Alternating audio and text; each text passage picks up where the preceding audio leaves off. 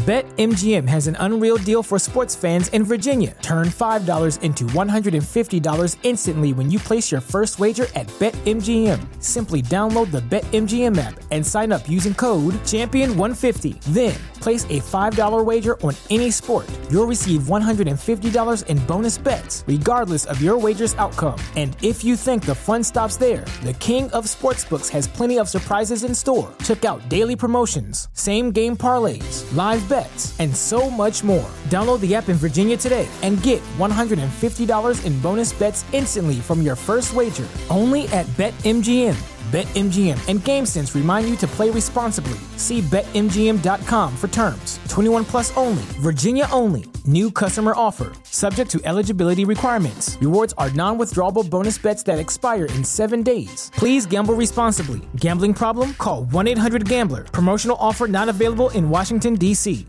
At Parker, our purpose is simple. We want to make the world a better place by working more efficiently by using more sustainable practices, by developing better technologies, we keep moving forward.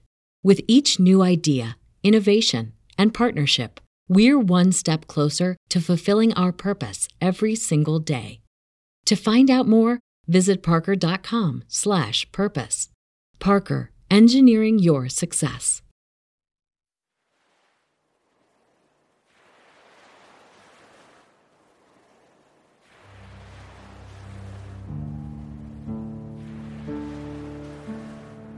Tutto ho visto, tutto ho provato nella mia vita.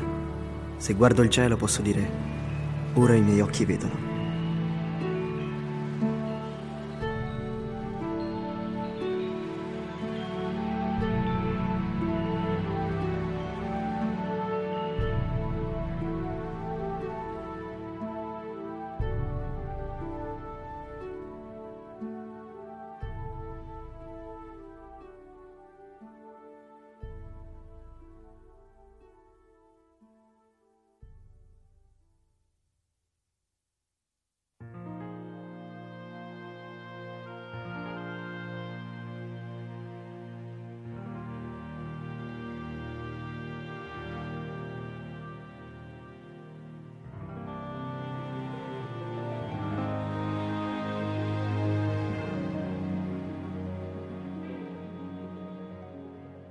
Ciao a tutti. Buonasera. Allora, buonasera ragazzi. Prendi, allora, ehm, vai, dai.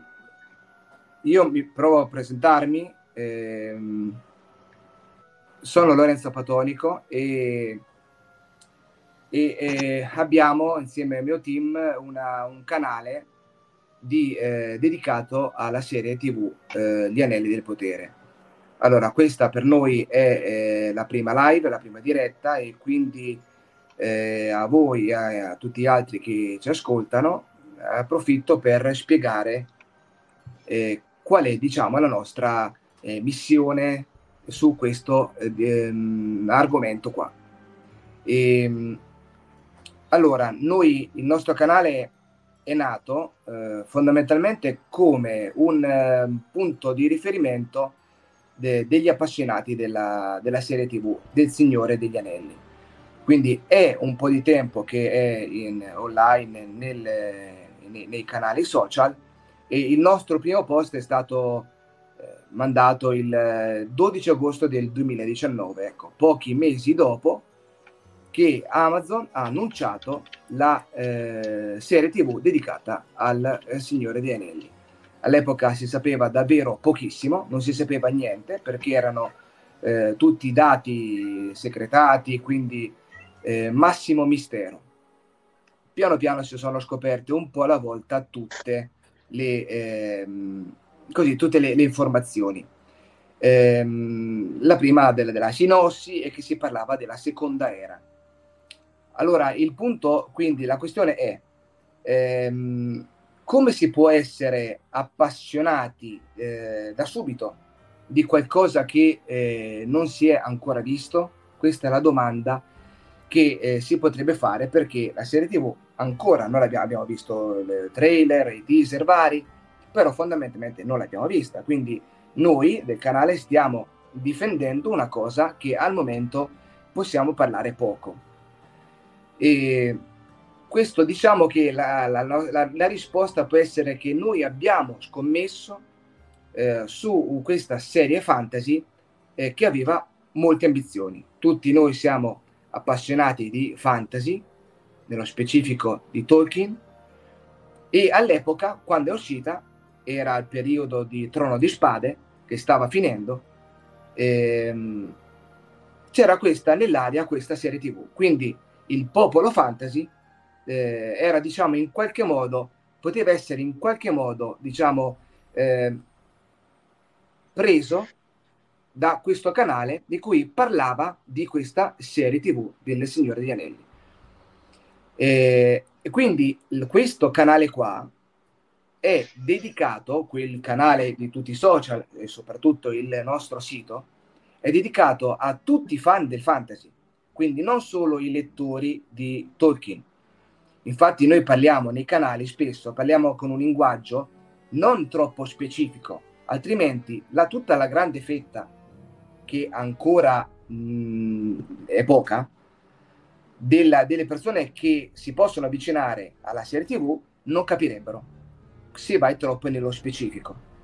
Quindi quando parliamo, generalmente questo era i primi periodi eh, adesso siamo andati, stiamo sempre andando più nello specifico.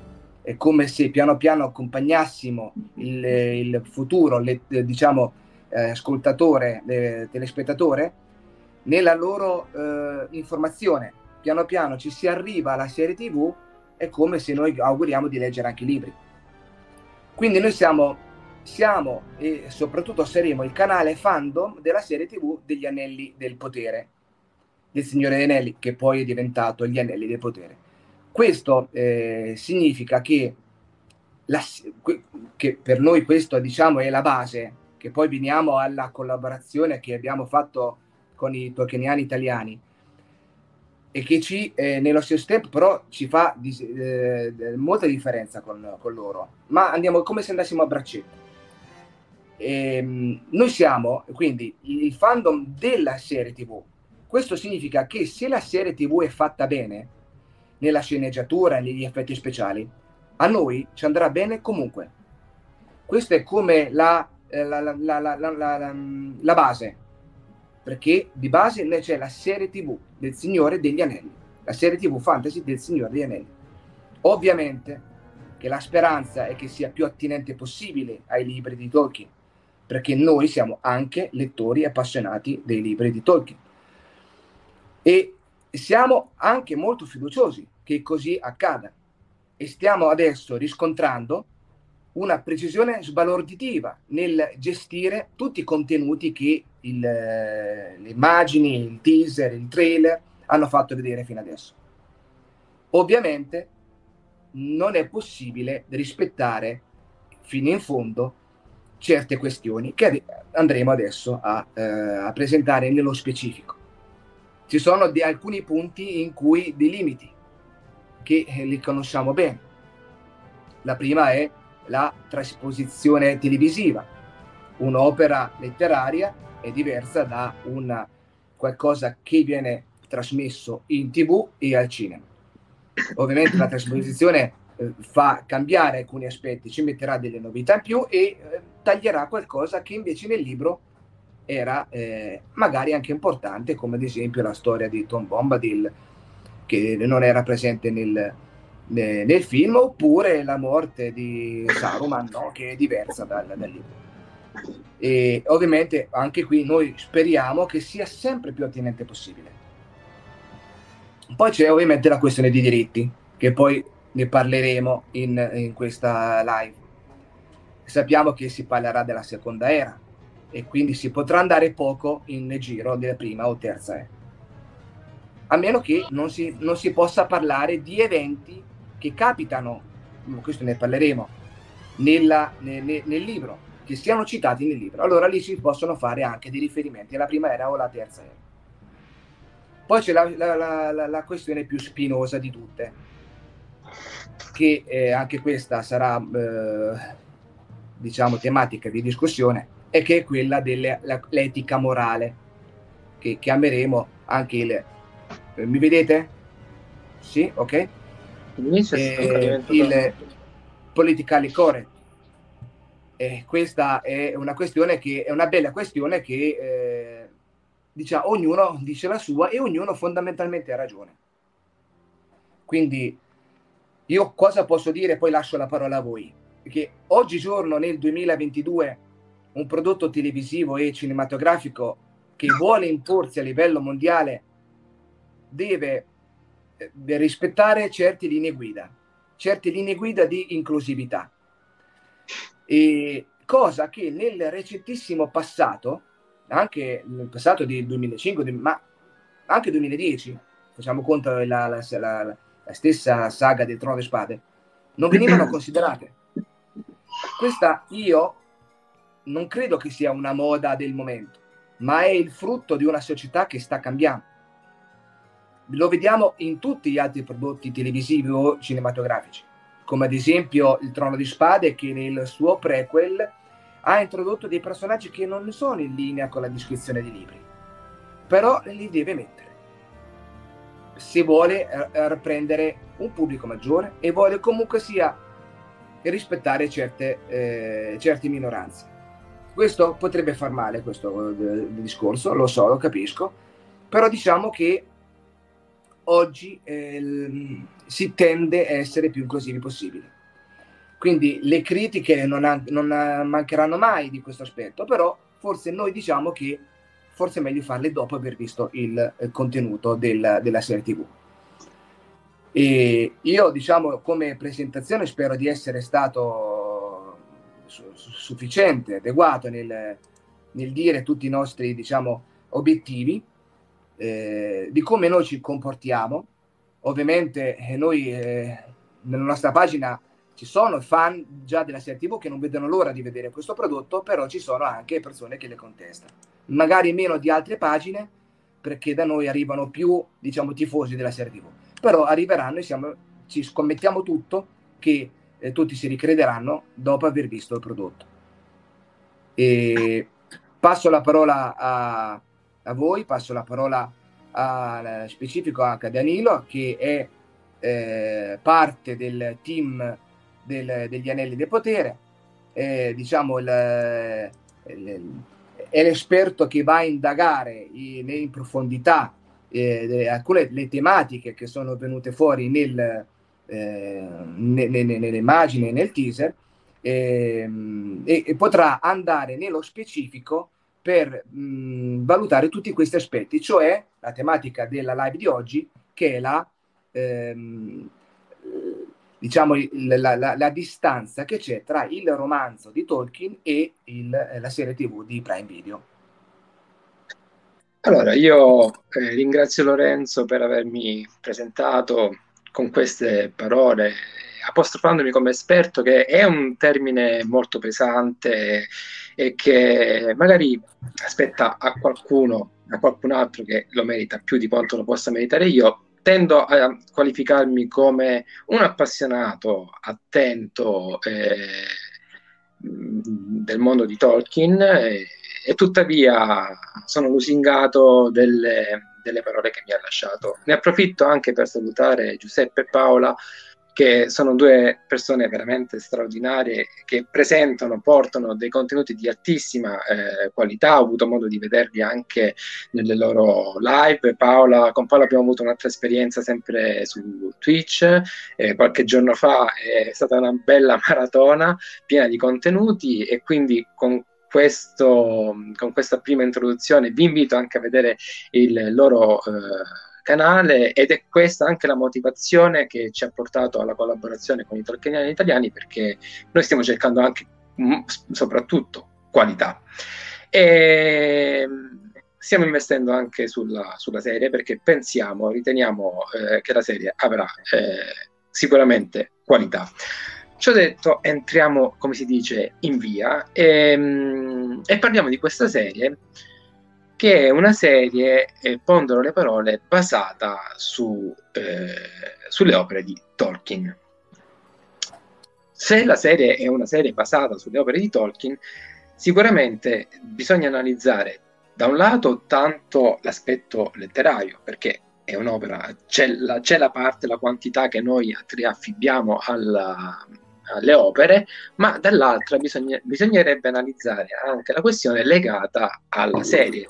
E temo, secondo, cercando di misurare il polso del, degli spettatori, eh, che questi aspetti che riguardano eh, la, il lato della serie siano in qualche modo o sottovalutati o comunque non eh, debitamente presi in considerazione. Quindi, prima di mh, analizzare magari il canone, che è una delle questioni che interessa molto eh, gli appassionati di Tolkien, forse due parole, che saranno quelle introduttive, andrebbero spese anche per capire certi meccanismi sottesi alla, al mondo dello, dello spettacolo e delle, delle, serie TV in generale.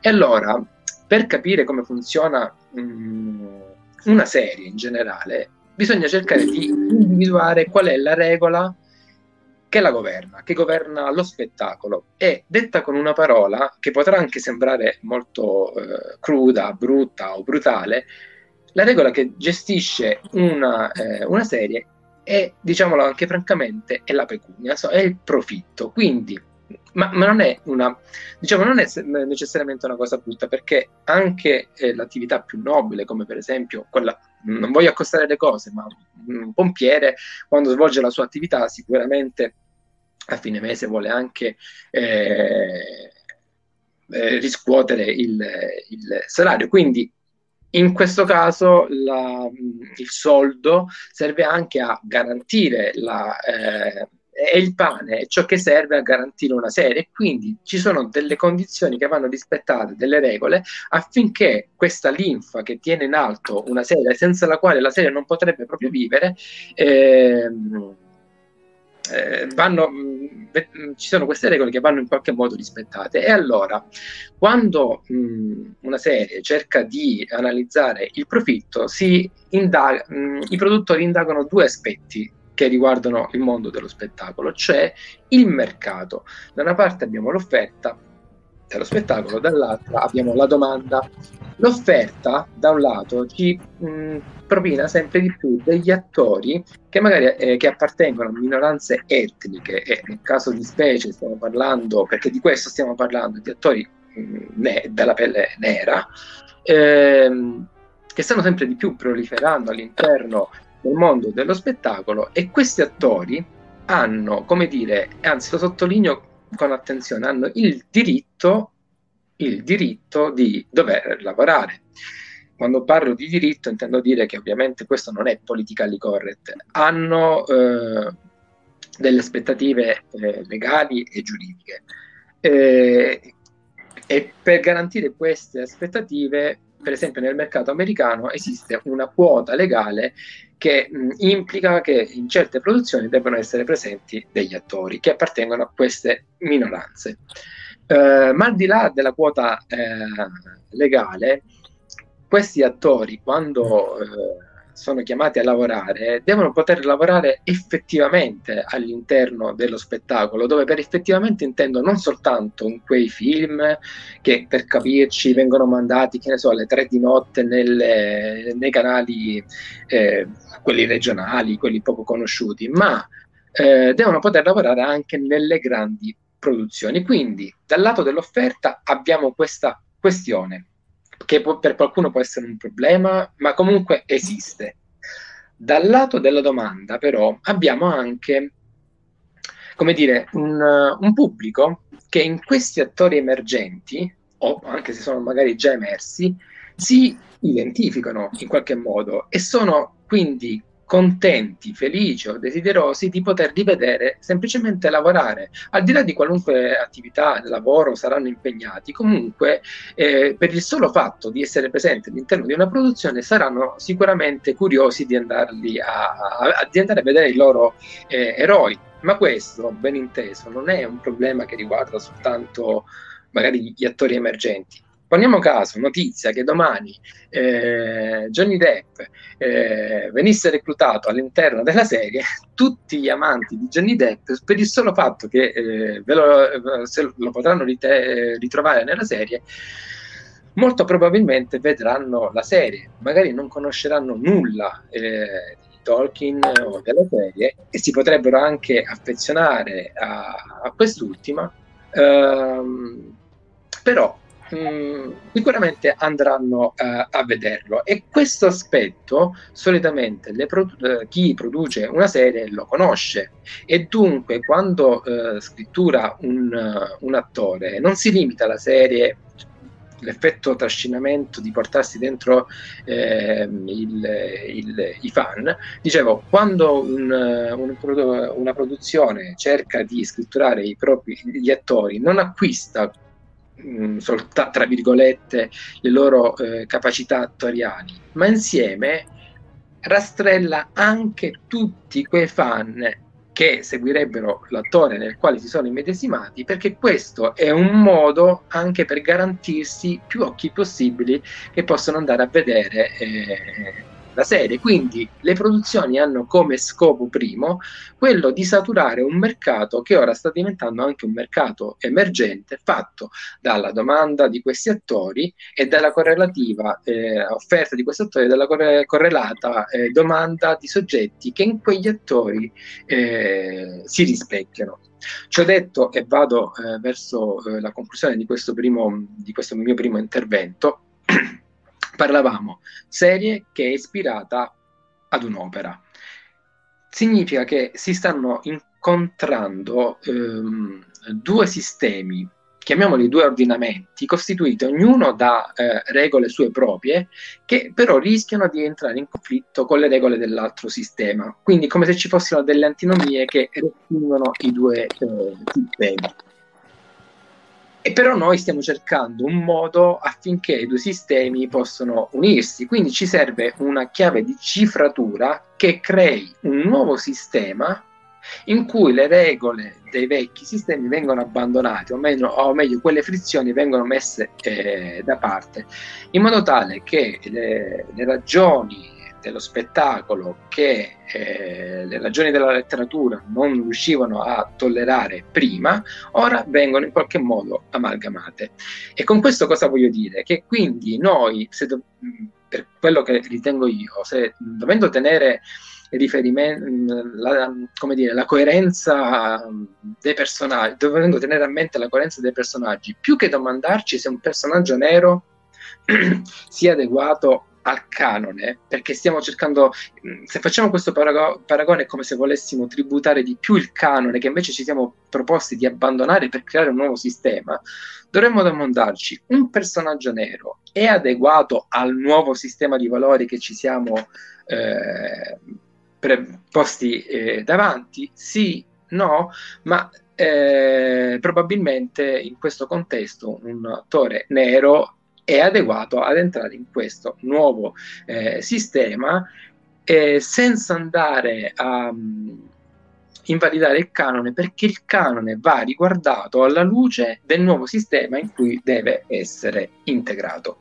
Quindi se noi teniamo a mente questa guida, questa linea guida, probabilmente abbiamo degli strumenti o comunque un punto di vista per osservare, studiare eh, la, una serie diverso da quello solito e forse possiamo mettere da parte il discorso del politically correct che potrebbe anche esistere, ma credo sia un argomento recessivo rispetto alle ragioni della, del mercato che spingono a creare una, una serie e che per essere ottima forse più che eh, ricercare la purezza dovrebbe andare a ricercare l'adeguatezza eh, del soggetto, della trama eh, e degli attori. Quindi questa era mio, la mia introduzione che non ha ancora a che vedere proprio con il canone vero e proprio, però voleva essere uno strumento messo a disposizione degli spettatori per poter anche riflettere. E quindi lascio la parola ai nostri ospiti, chiunque voglia prenderla eh, è ben accetto. Sì, comincio io, anzitutto eh, ringraziando Lorenzo e Danilo per i loro interventi, ma non solo, anche per questa collaborazione che a noi ci fa particolarmente contenti, perché per prima cosa è dimostrazione che due realtà eh, parzialmente diverse eh, possono andare d'accordo e quindi possono collaborare e condividere un progetto se eh, hanno alla base, come dire, una, una serietà di intenti, dei valori e una chiarezza di fondo nelle metodologie. E questa è una cosa che noi Tolkien italiani insomma ci teniamo molto per noi stessi e l'abbiamo notata subito negli anelli del potere, quindi in questo discorso che fa Lorenzo, che fa, che fa Danilo e tutti quanti loro. Quindi ecco, abbiamo sentito fin da subito una sintonia, soprattutto a livello di metodo, a livello di, di, di serietà d'esposizione e di, di spirito critico anche. Perché avrete subito capito insomma che eh, gli anelli del potere sono sì fan della serie ma lo fanno con la testa. Cioè ci si mettono e cercano di capire davvero che tipo di cosa hanno davanti e quindi questo secondo me è il vero spirito critico lo spirito critico non è lo spirito di quello che dice male cioè il criticare non è il dire male di qualcosa ma è la pura analisi e comprensione di quel fatto. E quindi quel, è quello che qui cercheremo di fare insieme in questo, in questo nostro canale di Mladris che, che, condividiamo molto piacevolmente e molto felicemente con, con gli anni del potere come, come, tutti i nostri altri canali ecco, in cui ci diamo una mano per eh, arrivare a più persone possibile. E quindi ecco, eh, io sono molto contento di questa collaborazione perché ci porterà sicuramente molto molto lontano e, e andiamo avanti, andiamo avanti perché c'è davvero molto di bello da scoprire. C'è di bello da scoprire perché per noi, come dire, che rimaniamo con un focus maggiore su Tolkien, abbiamo l'opportunità sempre nuova di scoprire questo nostro autore eh, tramite il confronto con il lavoro che viene fatto da, da questa enorme casa di produzione che è Amazon, che sta veramente investendo tantissimo in questa serie TV, ci sta veramente credendo tanto. E quindi ecco, per noi è un'opportunità enorme. E e saremmo ciechi a non coglierla, è un'opportunità ecco appunto per riscoprire Tolkien e per accogliere tante persone che dalla serie TV saranno portati a interessarsi al nostro autore. Quindi noi apriamo le braccia eh, nel pieno, nella più grande accoglienza possibile e, e andiamo avanti, insomma, a dialogare in modo sereno, bello e costruttivo attorno a tutti questi nostri argomenti lo faccio subito in relazione eh, proprio a questa questione eh, che hanno sollevato proprio adesso Lorenzo e Danilo sul politically correct. Ecco, mh, mm, il discorso che loro hanno fatto è, è, molto corretto, io lo riassumo così con, con una frase, e cioè la serie TV, tutte le serie TV, quindi prodotti cinematografici, e televisivi in generale, oggi debbono, per tutte le varie questioni che loro hanno esposto, eh, rispecchiare un po' la società contemporanea. Io faccio questa ulteriore riflessione. Non è la società contemporanea nemmeno nostra, in realtà, eh, ma deve rispettare la società contemporanea de, del luogo di provenienza di queste serie TV, che eh, nel caso di Amazon sono gli Stati Uniti d'America il mercato maggiore è quello americano. Poi anche il mercato europeo, per carità, è importante, però noi non possiamo, come dire, guardare solo all'Italia e al nostro, ai nostri confini. Bisogna che abbiamo sguardo ampio e dobbiamo vedere che oggi la società è andata in, in una direzione che dieci anni fa, appunto, come anche loro hanno detto, non era, non era prevedibile e, e, sta sempre più andando in questa direzione, anche nel nostro paese. Quindi, ecco, li, i prodotti televisivi e cinematografici debbono, per vari motivi, rispecchiare questa, questa nuova realtà in cui sempre più ci stiamo calando. Invece eh, la letteratura no, o meglio, la letteratura quella di opere scritte in passato, quindi nel secolo scorso, come quelle tolkieniane. Oggi, ovviamente, un, auto- un autore di letteratura deve confrontarsi con, con questa nuova società che sta emergendo, capire lui come si pone, capire come le sue opere si pongono a seconda di quello che sta scrivendo, questo è naturale. Però ecco, ehm, i criteri secondo cui scriveva Tolkien all'epoca sono diversi della nostra epoca, appunto perché se per noi dieci anni fa era impossibile prevedere quello che sarebbe stato oggi, eh, capirei per Tolkien che scrive a metà del, Novecento Il Signore degli Anelli, quindi assolutamente i criteri entro cui scriveva lui erano ben altri. E in realtà la sua opera proprio non nasce affatto per rispecchiare la società contemporanea, nemmeno a lui contemporanea, cioè Tolkien non scrive affatto per rispecchiare la società inglese o della Gran Bretagna di metà del Novecento.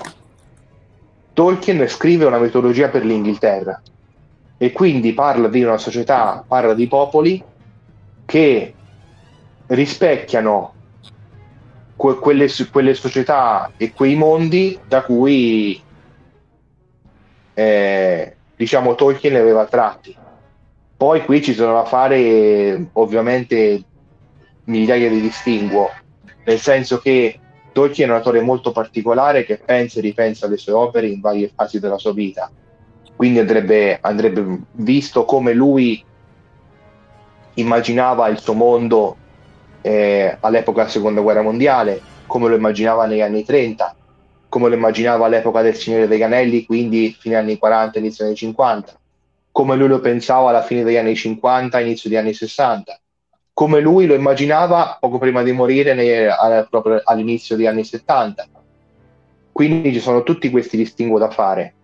Però ecco, lui, questa è una, è una, è una sottolineatura, non ha mai pensato di dover rispecchiare la società a lui contemporanea. Lui pensava um, all'inizio soprattutto di dover rispecchiare la, la società del passato, o meglio di raccontare storie accadute nel passato.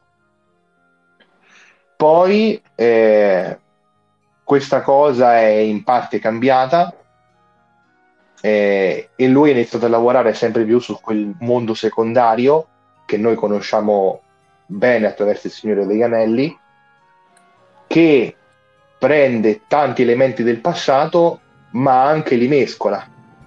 Ecco, quindi mette anche elementi moderni, per dire.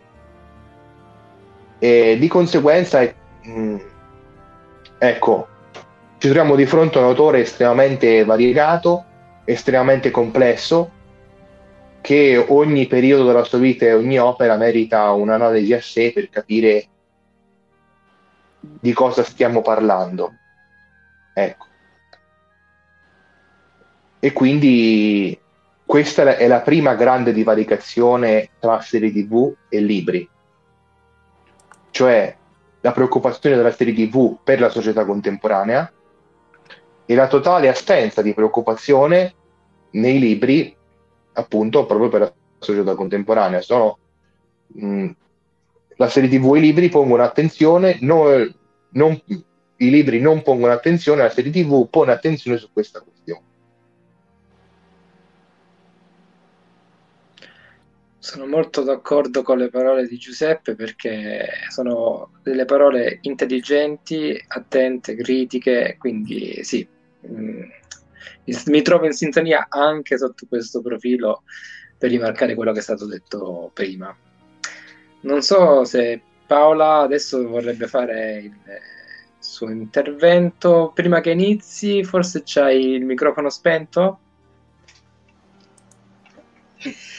Ok. Eccomi qua, buonasera.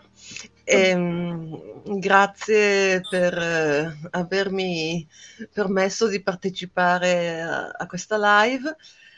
Ehm, io sono assolutamente d'accordo, eh, in particolare su una cosa che, che, ha detto Giuseppe, che questa collaborazione fra mh, gruppi diversi è estremamente positiva perché significa che noi siamo qui a discutere di un argomento potenzialmente scottante, però siamo qui a farlo appunto fra amici, fra persone eh, che conoscono bene l'argomento, ehm, che, che, sono in grado di discutere con, con civiltà e, e, preparazione. E questo mi fa pensare al fatto che questa, questa serie mh, mm, esce in un, in un periodo uh, molto particolare, molto diverso da quello in cui uscirono, per esempio, solo dieci anni fa i, i film di Peter Jackson, che è il periodo dello strapotere dei social. Um, che il più delle volte eh, si comportano in modo assolutamente opposto a quello che stiamo facendo noi. E per cui eh, questioni anche importanti eh, come la, la razza eh, de, degli attori, ehm, l'aderenza al, alle opere di Tolkien o meno, eh, vengono enormemente ingigantite mh, ancora prima di aver visto effettivamente più di qualche fotogramma e, eh, e questo influenza eh, l- in modo secondo me abbastanza indebito la eh, generale percezione dell'opera. Eh, nel senso che se, se, ti piace l'elfo scuro uh, sei un, uh, un, al soldo di Jeff Bezos, se non ti piace sei un razzista. Ecco, queste sono più o meno gli schiera- una parte degli schieramenti che, che si trovano sui, sui social media e che purtroppo ostacolano molto questo il discorso sereno su uh, questo, questo, tipo di, di novità e, e, cose del genere. Ora, in realtà anche noi ovviamente siamo su un social e, e quindi speriamo di, io spero che potremo uh, contribuire a rendere un pochino meno estreme le discussioni, uh, apportando ciascuno le, le nostre opinioni e, e confrontandole serenamente. Grazie per queste parole edificanti che sono una pennellata sulla critica, sulla realtà che al momento ci si presenta di fronte agli occhi e sono veramente pertinenti perché il, il web, eh, non voglio ripetere le parole di Umberto Eco, conosciamo una, una, una frase, però non mi va di ripeterla, e a volte il web purtroppo eh, si presenta come un luogo anche un po' tossico, violento certe volte, che permette magari di dare spazio a una critica che a volte non è una critica, una discussione, una critica costruttiva, ma è una critica che magari tende semplicemente alla distruzione. Vabbè, questo qua era un, un intervento. Voglio salutare un ragazzo che ci sta, Marco M. Mancia, che ci dice che sono i nostri dei begli interventi, tutti quanti grandi, quindi ti ringraziamo per aver partecipato. Non so se Lorenzo voleva dire qualche cosa o se, se possiamo allora, procedere. Io, no. No, io no, no, vai, eh, volevo semplicemente ribadire ecco, che la, la soddisfazione di, di, di, collaborare con eh, i tokeniani italiani perché eh, dimostrano di essere delle persone molto aperte, con cui il dialogo è davvero molto sereno e quindi è, il, è, l'ideale per poter confrontarci su argomenti che io ripeto, ehm, è difficile trovare una ragione in assoluto. E io stesso quando poi ehm, vedo certi film no, che sono molto quelli della Marvel o altre realtà che sono molto diciamo mh, portate verso questo tipo di eh, moda eh, rimango a volte eh, stupito, stupefatto e perché è molto forte come tipo di, eh, di cambiamento rispetto a quello che c'è stato prima. Quindi fondamentalmente è difficile trovare una ragione. Ovvio che se una opera è tratta dal Signore degli Anelli, crea una certa aspettativa e un certo tipo di desiderio che se poi il produttore lo stravolge completamente, allora lì eh, diciamo che è facile eh, cadere eh, nella critica perché si, si, dice che è il Signore degli Anelli e poi invece si fa tutt'altro. Ma, io, ma, questo tipo di realtà io comunque sia non ci credo perché eh, sono convinto che tutti gli esperti eh, torconiani di, di, di, fama mondiale che lavorano per Prime Video siano eh, riusciti eh, nel cercare di rendere più aderente possibile un romanzo e il libro, anche se ci dobbiamo aspettare delle grosse eh, de, delle, delle, novità. Adesso grosso piccole le vedremo. E ovviamente ci sono delle novità in cui eh, fanno subito parlare. Il colore della pelle, ad esempio, no? Ehm, eh, è come se tirasse fuori qualcosa da dentro di noi e, e ce lo fa dire, nonostante queste sono le, le, le, più piccole modifiche che poi vedremo. Altre invece che sono più grandi, la compressione dei tempi, eh, quella eh, spesso non è mai stata utilizzata, cioè non, poco si è parlato da, de, del fatto che i tempi, adesso ultimamente un po' di più, eh, forse perché è stato visto due personaggi che vivevano in tempi diversi, eh, e, quindi poco si è parlato di questo rispetto al capello de, degli elfi, cosa che eh, tutto sommato ci stava pure, cioè se si, si, si indaga sempre di più nel, nel, nella, nel mondo di Tolkien, non dico nei libri, ma nel mondo che gira intorno a Tolkien, con tutti i vari illustratori ufficiali o meno, si può capire che ehm, diciamo non è poi così diverso da come eh, la serie, da come in realtà dovrebbe essere. E niente, chiudo qua il discorso, poi dopo mi ricollegherò al momento giusto. Ecco. Grazie anche per il tuo intervento, Lorenzo. E prima, quindi riapro il, il ciclo, e se prima avevamo, eh, avevo eh, analizzato le questioni della, della serie, cercando di dare dei punti di riferimento per provare ad a, a, comprendere certe meccaniche sottese a, alla serie, tuttavia possiamo, possiamo anche domandarci, ma eh, al netto delle ragioni del, del, di una produzione, quanto eh, del prodotto torchianiano è stato poi tras- verrà eh, trasposto sulla serie, ben inteso non lo sappiamo ancora perché dovremmo quindi vederla, però in base a quello che abbiamo già visto ci possiamo, possiamo fare una scommessa, cercare di individuare il quantum di... Eh, Mm, contenuto eh, tolkieniano potrà essere eh, trasposto eh, sulla serie Amazon e quindi potremo cercare già da ora di vedere quanto sia aderente la serie al, al, canone.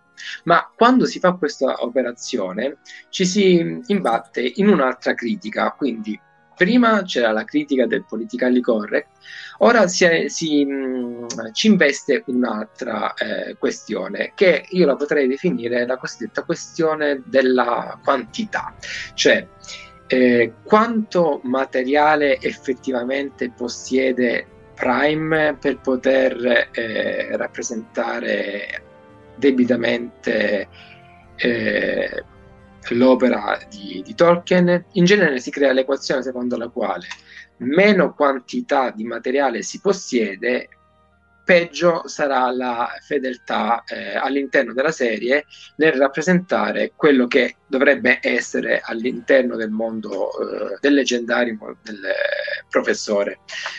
Eh, traducendo questa equazione con i termini che spesso troviamo anche eh, sul, um, sui su social media, eh, vediamo che eh, si dice eh, Amazon non riuscirà a rappresentare adeguatamente eh, il mondo di Tolkien perché non possiede eh, i diritti del Silmarillion, quindi noi non, vede, non, non potremo vedere una serie che riguarda, che parla della seconda era perché non possiede i diritti sul Silmarillion che della seconda era si, si occupa, perché i diritti che possiede sono soltanto quelli sulle appendici e congiunzione, perché anche qui talvolta si crea la confusione perché per qualcuno avrebbe soltanto i diritti sulle appendici. Oh, questo è un equivoco che ho, avuto modo di eh, trovare, quindi vorrei fugarlo in qualche modo. In realtà hanno anche i diritti sul, sulla trilogia del Signore degli Anelli e l'Hobbit, ma eh, il deserto le dirà bella cosa perché comunque è scarno come materiale per poter parlare della seconda era. Qui però si crea un altro equivoco perché è un po' come una notizia, ma in realtà eh, Amazon non è che ha intenzione di rappresentare la seconda era. Amazon ha ehm, l'intenzione di rappresentare un segmento anche relativamente piccolo rispetto a tutta la seconda era. Cioè eh, andremo a vedere una parentesi della seconda era che rispetto a tutto l'Evo eh, non è non è la massima parte, ma ne è una parte. E qual è questo segmento che andremo a vedere? Ora, se volessimo fare il gioco di trovare una parola soltanto per poter indicare questo, questo periodo, beh, potremmo dire che è la Calabet, ma non è soltanto la Calabet, c'è anche la parte, se seguiamo l'ordine del Silmarillion, della forgiatura degli anelli, ma Detta meglio, eh, si vuole rappresentare quella direttrice temporale che mette in congiunzione quello che accade nella Calabet e quello che accade nel, nel, durante la forgiatura degli anelli. Si tratta quindi di amalgamare questi periodi e questi periodi presi eh, a tutto tondo comunque non, non sono eh, la seconda era per intero e di questi periodi anche soltanto le appendici sono sufficienti a poterli eh, coprire e rappresentare senza che vi siano dei buchi di trama particolarmente eh, vistosi. E farò mh, degli esempi molto rapidi il primo di carattere cronologico eh, andando ad attingere direttamente dalle, dalle, fonti, quindi adesso entriamo proprio eh, sulle fonti. E se noi ci facciamo affidamento all'appendice B, quindi sottolineo soltanto l'appendice B, non tutte le appendici esistenti, anche soltanto la B, bene, questa di per sé stessa ci aiuta anche a creare quello che potrebbe essere un canovaccio della serie ed è quasi ed è fedele a ciò che è presente anche nel Silmarillion, quasi come se ci fosse una corrispondenza bionivoca tra quello che c'è nel, nell'appendice, nelle appendici e anche nei testi e quello che andiamo a vedere nel Silmarillion e quindi nella seconda era per il segmento che ci interessa. Ora, se noi andiamo all'appendice B, il primo dato cronologico che troviamo è questa data, il 32 della seconda era. Così inizia. E questo, questo anno viene segnalato come la venuta degli Eldar, quindi degli uomini a Numenor. E già questo dato di per sé stesso è molto banale, ma ci permette comunque, eh, ci dà la, la, possibilità ad Amazon di poter rappresentare Numenor, ok, è già indicata qui, quindi non abbiamo di questi problemi. La seconda data che incontriamo è il 442. Qui si parla della morte di Tar Miniature, che sarebbe El, ehm, Elros, il fratello di Elrond. E, e qualcuno potrebbe domandarsi, qui spendo due parole, sì, ma dal 32 al 442 passano quasi 400 anni, ma allora eh, c'è qualche, qualche, vuoto nel frattempo. In realtà no, quell'arco temporale, questo torno d'anni, non è altro che eh, il periodo di esistenza del primo sovrano eh, di Numenor, perché l'esistenza dei sovrani di, di Numenor, per chi magari non, non, non, non, sapesse questo dato, era abbastanza lungo, quindi noi non abbiamo nessun buco di trama dal 32 al 442 e questo arco mh, mm, periodo è presente anche nel Silmarillion. Potremmo quasi vedere, se avessimo la, una, un formato eh, sinottico, potremmo vedere corrispondenza fra eh, le due eh, considerazioni. Vado un po' più rapidamente alla prossima data. Nel 500 Sauron, e quindi ecco che si introduce un altro personaggio che è importante e che, che, di, di cui potremmo parlare, Sauron, comincia a risvegliarsi nella Terra di Mezzo. Qui non voglio aprire parentesi perché qua si crea la cosiddetta questione del Meteor Man, ma tralasciamola, è solo per, per, dare qualche indicazione. Si va avanti. Nel 548 è la nascita di Silmarien. Ora, non è necessario questo appunto, però comunque lo abbiamo. Chi è Silmarien è un personaggio di spicco della civiltà numeroriana che poi darà diciamo nel suo asse eh, ereditario darà i natali anche ad Isildur, cioè si troverà all'interno della sua famiglia personaggi che poi torneranno utili dopo. Corro avanti, nel 750 i, no, nel 600 le prime navi di Numenor saltano per la Terra di Mezzo. Questo è importante perché sappiamo che Numenor è una potenza eh, marittima e quindi mh, possiamo raccontare già con questo riferimento un contesto, eh, solo per eh, dato per nozione alcuni studiosi hanno incominciato a datare mh, diciamo, lo sviluppo della civiltà numeroriana a partire da questa data come in tre fasi perché riguarda il colonialismo, ma è soltanto una data che un, un'osservazione che si vuole fare. Vado ancora avanti, nel 750 i Noldor fondano le Legion di questo punto ne parleremo più avanti quando affronteremo che le Brimbor, perché c'è un poster che sottolinea questo aspetto e lo vedremo più, più avanti, ma ancora una volta qui abbiamo un'ulteriore fedeltà della serie al, a, a, all'appendice ma anche a quello che troviamo nel Silmarillion. Continua, nell'anno 1000 Sauron costruisce Baradur, ok, nel 1075 Tar Ankalime diventa prima regina regnante di Numenor, nel 1200, questo è importante, Sauron cerca di attrarre a sé gli Eldar e sappiamo da alcune interviste che questo momento verrà rappresentato e questo momento è presente anche nel Silmarillion, Gil-galad rifiuta di trattare con lui, ma Sauron riesce a persuadere gli artigiani delle Region. Questa cosa la vedremo. E i numeroniani incominciano a costruire porti permanenti. Vado più veloce, nel 1500 gli artigiani elfici raggiungono, grazie all'insegnamento di Sauron, le più alte vette dell'arte e questo è un punto anche importante perché lo vedremo, così come vedremo anche che in quel periodo verranno forgiati gli anelli del potere. Ed ecco che siamo arrivati al titolo eh, della serie. E piano piano questo canovaccio si sta sviluppando in maniera fedele all'appendice B in questo caso, ma anche a quello che è presente all'interno del Silmarillion. Poi, ultime due date, nel 1590 nelle eh, Region vengono forgiati i tre anelli e questo è un aspetto che ancora una volta riguarderà anche le Brimbor ed è fondamentale.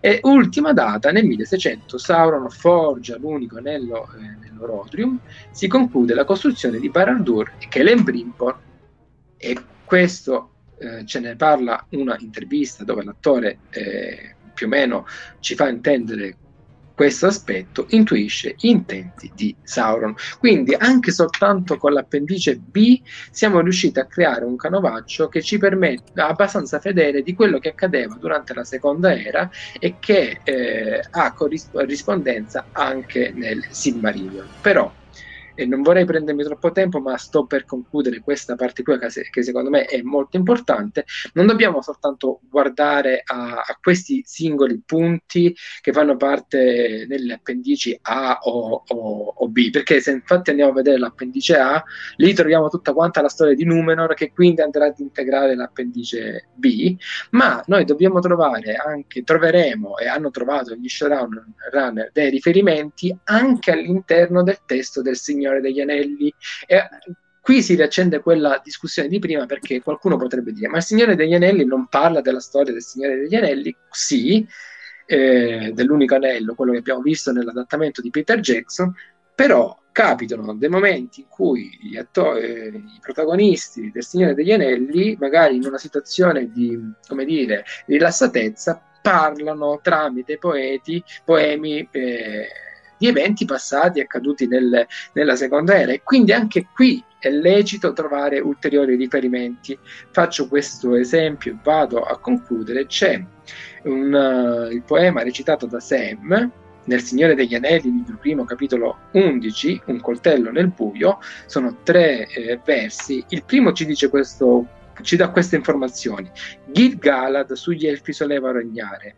Tristi cantano ora i menestrelli, i giorni ancora liberi e belli del suo regno tra i monti e del mare. Qua abbiamo già un dato biografico di un personaggio che se per avventura non fosse presente, ma è presente nelle appendici B o A o qualunque altra, comunque può essere tratto dal eh, romanzo e quindi abbiamo già un'individuazione di questo soggetto e qualcosa ci dice anche del suo regno, perché il suo regno è Lindon che si trova fra i monti e del mare. Quindi se si amalgamano tutte le informazioni disperse all'interno eh, dell'opera, si può ricostruire questa fedelmente eh, una trama che aderisca al, a, alle, op- al leggendarium delle, di, di, Tolkien.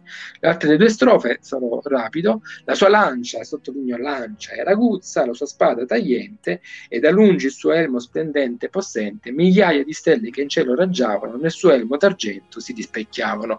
Qui abbiamo anche già qualche individuazione anche della sua armatura, quindi la possiamo ancora definire meglio questo personaggio perché sappiamo che lui utilizza una lancia, di cui diremo qualcosa più avanti, ha un ermo d'argento perché la sua armatura era argentea.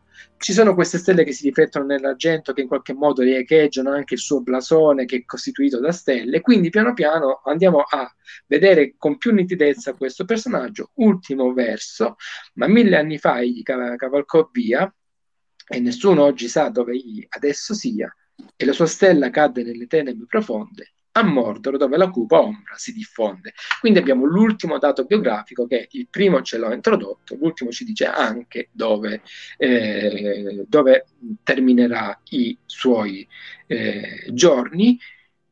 E, e seguendo questa, questa via noi riusciamo quindi a ricostruire eh, come se fossero tanti tasselli il, ehm, il, nostro, il nostro, romanzo, la nostra, eh, la nostra trama, eh, basta semplicemente prendere le opere e, e seguirle.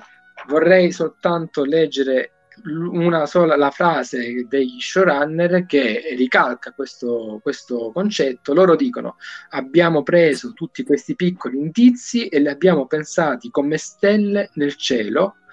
Che, che, abbiamo poi collegato per scrivere il romanzo che Tolkien non ha mai scritto nella seconda era. Quindi queste informazioni secondo me sono sufficienti per ricreare fedelmente quello che è presente nella, nel Silmarillion, ma quindi quello che è la trama che a noi serve per poter vedere una serie fondata sul, sulla Calabet e sulla forgiatura degli, degli anelli. E qui scusatemi se mi sono dilungato, ma era credo utile fare riferimento a queste cose. Mi taccio. E quindi passo la parola, oh, non lo so. Allora, vediamo, non so se eh, Giuseppe o, o Paola vogliono, non lo so, eh, aggiungere qualcosa su, su quegli aspetti qui, io diciamo che posso, eh, posso dire, ecco, il, la serie TV di, di Prime si eh, vuole collocare eh, come un prodotto che eh, si regge in piedi da solo, cioè eh, destinato a, ehm, agli, sia agli amanti de, de, delle opere di Tolkien, ma anche a, eh, alle persone che non hanno mai letto eh, libri, i libri di professore. Facciamo sempre riferimento a Trono delle Spade, moltissime persone sono avvicinate a Trono delle Spade senza aver letto i libri. E diciamo che la serie deve avere eh, questo tipo di, eh, di carattere qua. E diciamo è molto difficile perché accontentare eh, due popolazioni molto grandi eh, è, è, è, un'impresa. Eh, ovviamente ehm, si parla di un fantasy, quindi la platea potrebbe essere davvero molto grande e, e vedremo se davvero riesce a fare questa, eh, questa cosa. Eh, l'ultima cosa che posso dire, quest'opera qui va a completare, proprio come diceva Danilo, la, eh, la scrittura del professore. Quindi noi sappiamo che la seconda era eh, ci sono pochi riferimenti dei libri, eh, sappiamo molto della prima, eh, la, la, te- la, terza, sappiamo quali sono stati gli eventi principali. Ecco, eh, la seconda era quella che dimostra, ehm, diciamo, mh, ha, ha, diversi buchi e in questi buchi mh, la, la, serie di Prime Video vuole eh, completare. Quindi la, diciamo, la, la finalità è quella che se una persona dovesse andare a leggere i libri dopo aver visto la serie tv non deve riscontrare diciamo delle ehm, discrepanze troppo evidenti. Diciamo è questo il ehm, potrebbe essere il, l'obiettivo un po' di, eh, della serie tv non è no, due prodotti distinti non sono uguali viaggiano su eh, binari paralleli però non si urtano cioè la storia di Arondine, ad esempio, è perfettamente amalgamabile con quello che è successo nella seconda era, nel, diciamo nel, mm, nella, nella, parte finale del Silmarillion, ci potrebbe stare. E questo è un personaggio inventato che non compare nei libri, eh, però tutto sommato se uno va a leggere i libri dice sì, tu, ci, potrebbe anche starci. Ecco, questa è un po' la, la creazione che si aggiunge alle, eh, di, di, alle opere di Tolkien. È una cosa in più, ma che non stona. Ecco, mh, mm, detto questo, non so se volete dire aggiungere qualcosa o passiamo a degli argomenti eh, specifici. Uh, c'è Paola e il microfono.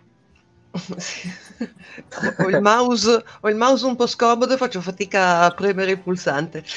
Eh, niente, è verissimo quello che dice Danilo eh, sul fatto che eh, a guardare bene eh, nel Signore degli Anelli e nelle appendici c'è una quantità eh, molto importante di informazioni, non soltanto la canzone di Gil-galad, ma abbiamo l'intera storia di Arendil, abbiamo l'intera storia di Beren e Lúthien, ovviamente riassunta, però eh, i, i, dati e i nomi ci sono, sappiamo delle cose, sappiamo che Elrond era il figlio di Arendil, questo viene detto. Sappiamo che Celebrimbor eh, collaborò con i fabbri elfici nella creazione degli anelli dei sette e dei nove, ma che fu lui personalmente, eh, rendendosi conto delle mire di Sauron, a creare i tre che infatti riuscì a tenere nascosti e, e, a, e, e a, donare poi ai, ai, loro portatori. E c'è, c'è, un'altra cosa da dire, che se questa serie riesce a... Uh, aggiungere in, in, modo dignitoso alla sua naturale conclusione, eh, ci collegheremo esattamente con quello con l'inizio del Signore degli Anelli, soprattutto eh, la parte cinematografica, perché si arriverebbe eh, immediatamente al, cioè, al, immediatamente no, ehm, ci vorranno cinque stagioni, così pare, ma eh, se, ripeto, se fatto bene, eh, non ci sarà praticamente soluzione di continuità fra la fine della, della serie e la, la, scena dell'ultima alleanza di Elfi e Uomini. Uh, un, un, piccolo dettaglio che, che, mi è venuto in mente, non so se sarà importante più tardi, tanto comincio a accennarlo, uh, c'è una probabilità che uh, l'inizio della serie veda eh, la narrazione di Galadriel esattamente come nei, nei, film. Mi ricordo che ne abbiamo parlato anche nella, nella live di quattro ore dell'altra la, sera. La prima, il primo frame analizzato gli occhi, fantastico. Eh, eh, esatto, cioè che non bisogna assolutamente aggrapparsi ai film di Peter Jackson, cioè questa serie non deve essere fedele necessariamente ai film di Peter Jackson, però una continuità ci sta. E, e, e, quindi appunto io mi aspetterei un, un, un, monologo iniziale di Galadriel, magari con tutte quelle scene che ci hanno tanto intrigato nel, nel trailer, in un montaggio rapidissimo, così come è l'inizio del Signore degli Anelli di Peter Jackson, e poi da lì la storia va, va avanti.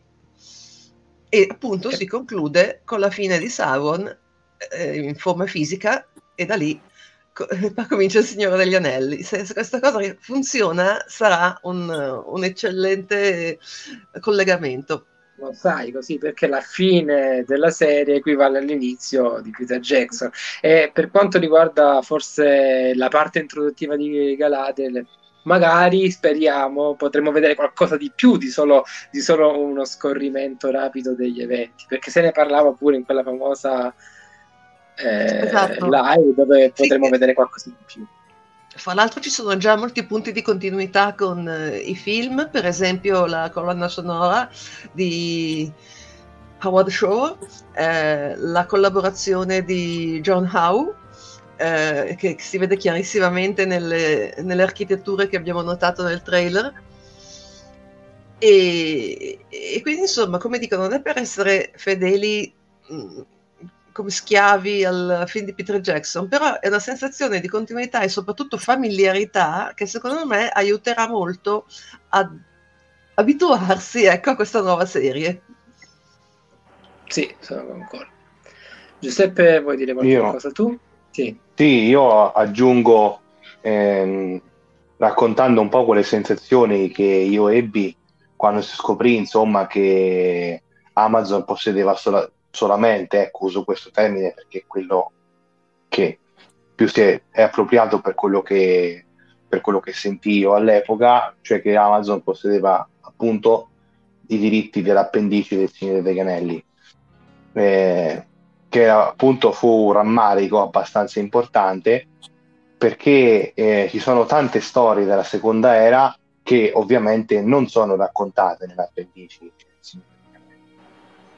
Per quanto noi abbiamo appunto un, uno scheletro sicuramente della seconda era e tante piccole cose raccontate qua e là, ci sono un'infinità di di, di racconti e di, e di materiale ecco, che può essere raccolto, sicuramente nella maggior parte, la maggior parte dei racconti incompiuti, ma poi anche tantissimo dalla la History of Middle Earth.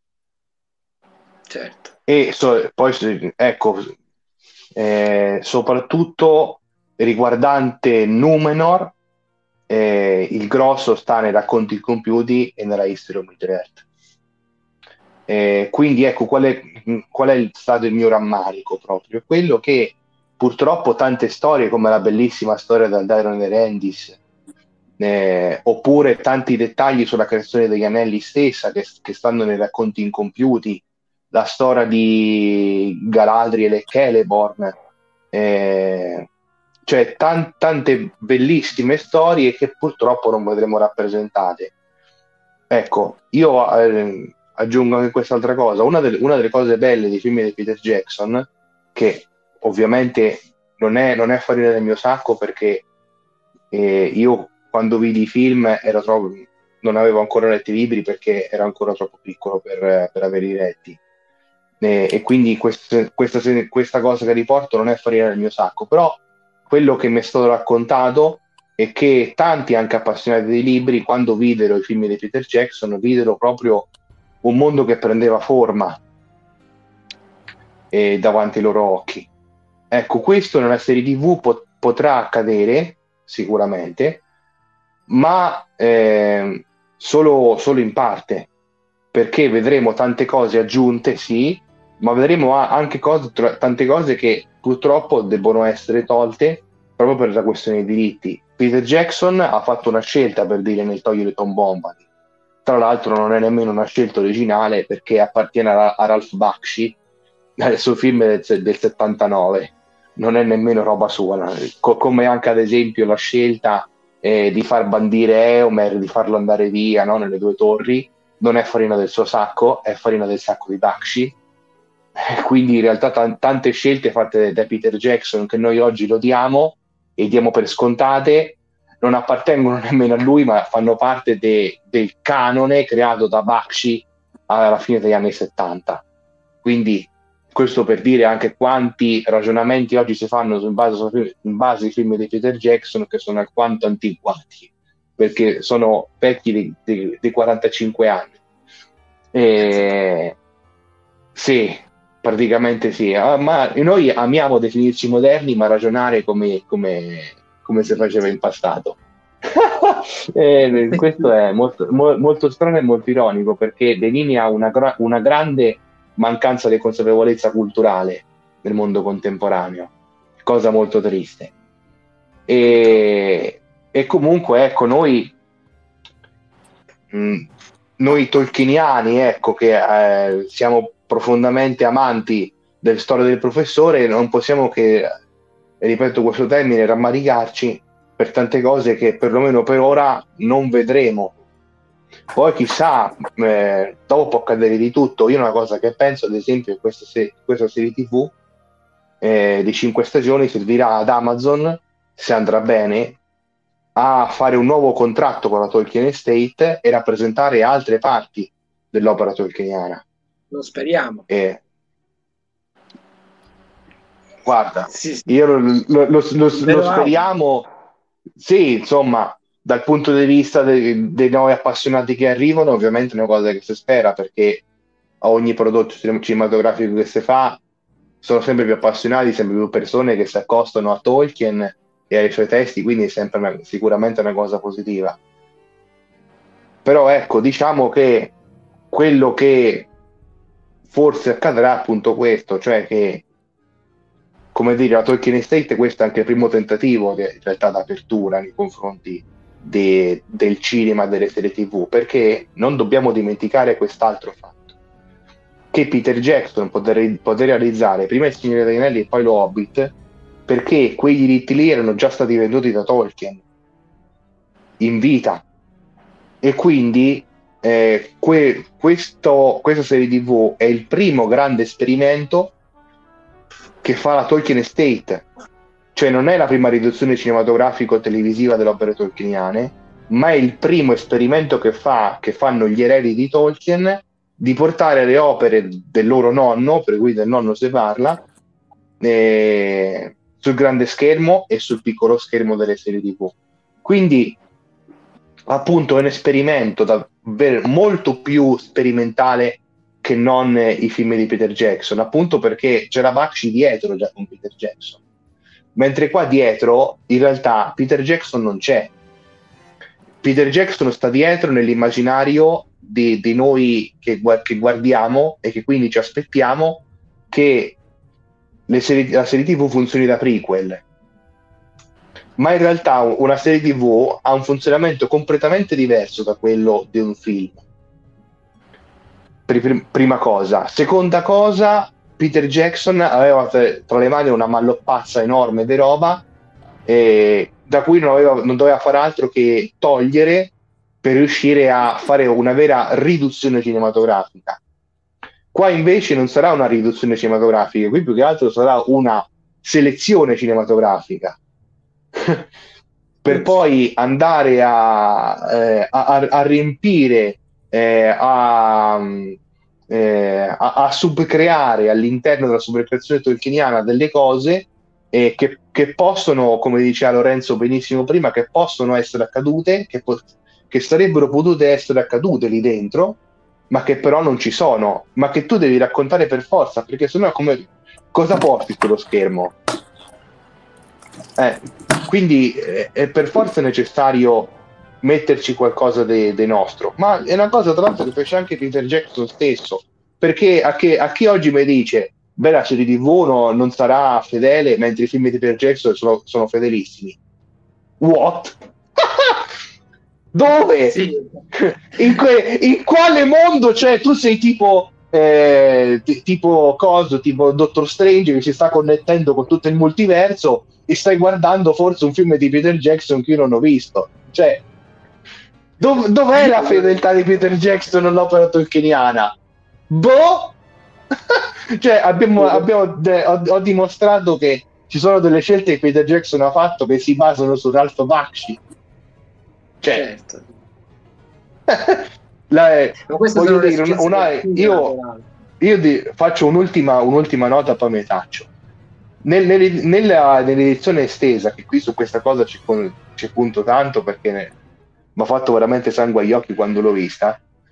Nell'edizione estesa delle due torri, Eomer viene cacciato con un atto scritto da parte delle Theoden che firma appunto una pergamena. Ma questo è impossibile nei testi perché la cultura dei Rohirrim non è una cultura scritta, è una cultura orale. Quindi Theoden non avrebbe mai firmato una benemata mazza di niente. È una stupidaggine. Una cosa che Peter Jackson ha inserito perché perché a noi oggi che abbiamo una cultura scritta, vediamo lo scritto e quindi fa capiamo lo, l'ordine. È una cosa che fa comodo, cioè le, l'inserimento del, della carta scritta nelle due torri di Peter Jackson è come l'inserimento dell'attore di pelle nera. Solo che l'attore di pelle nera tu ci fai caso perché oggi sei nel, nel, nel marasma del problema, del problema migratorio, porti aperti, porti chiusi, eccetera, eccetera, eccetera. Eh, però eh, qua siamo di fronte comunque a, a, due inserimenti che corrispondono, o meglio, che tendono a far corrispondere l'opera cinematografica al, al sentire de, dell'epoca. Ecco. Giusto, eh, ecco. Sì, no, poi ci sono dei punti di riferimento che ci servono per, per, per seguire, per, per, capire, per intendere meglio determinate cose, come la sì, esatto, esatto, esatto. A medesimarsi eh. in quella roba.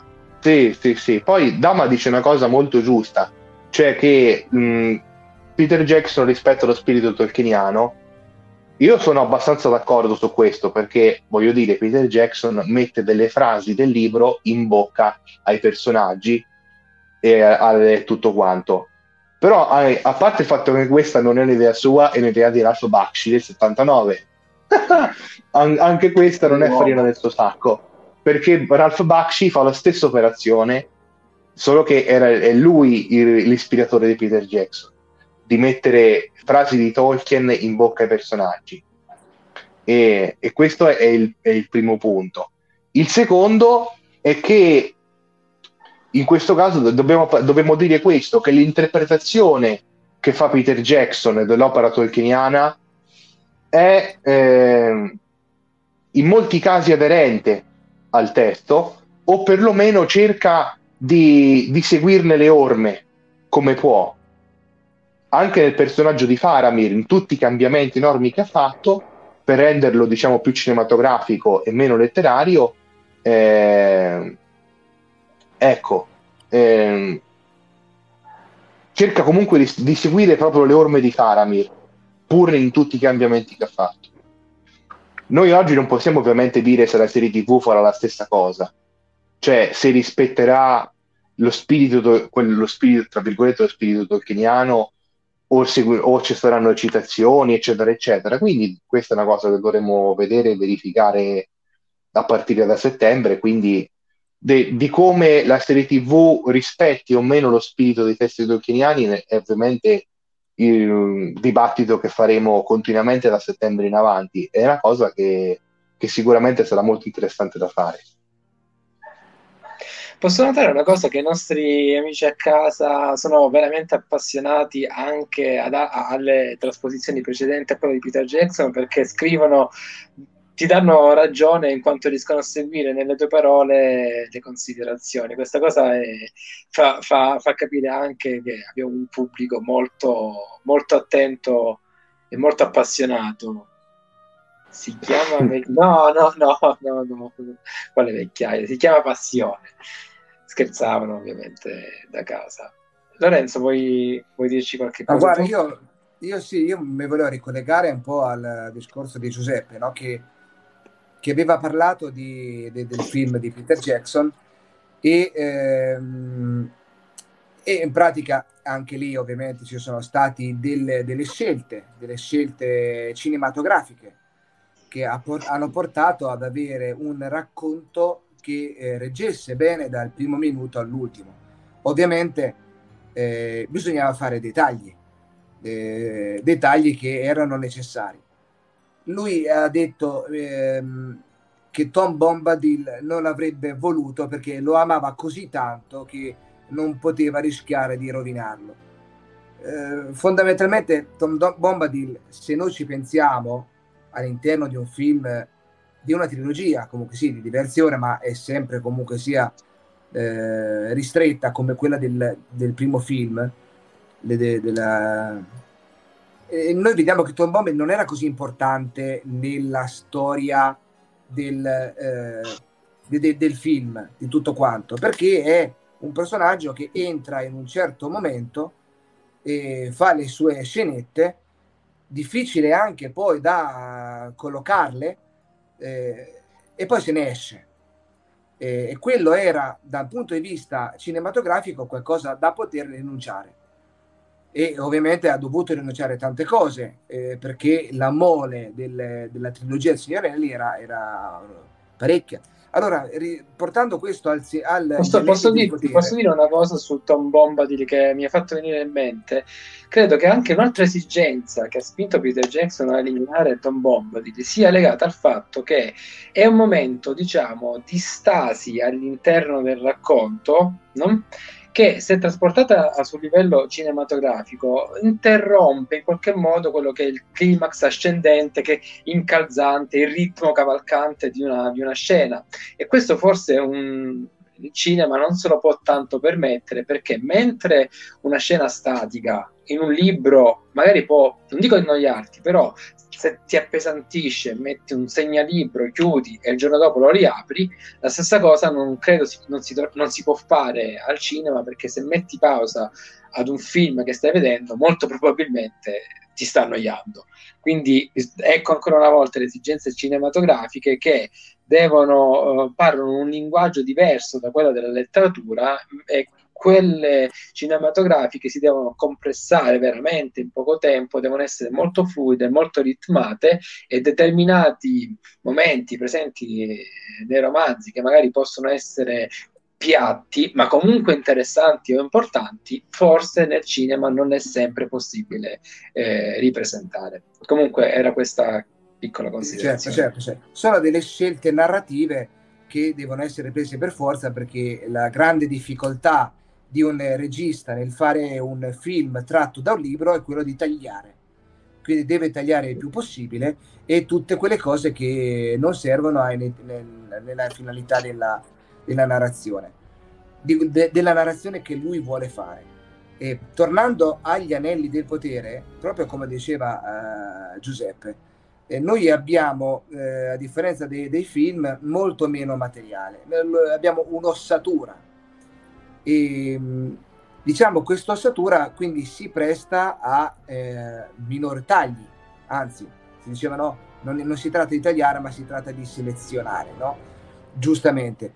Eh, facciamo conto sempre che eh, la, la, la, gli anelli del potere è una serie, quindi avrà più eh, quantità, proprio più minutaggio del, del film, ma non è mai come un libro.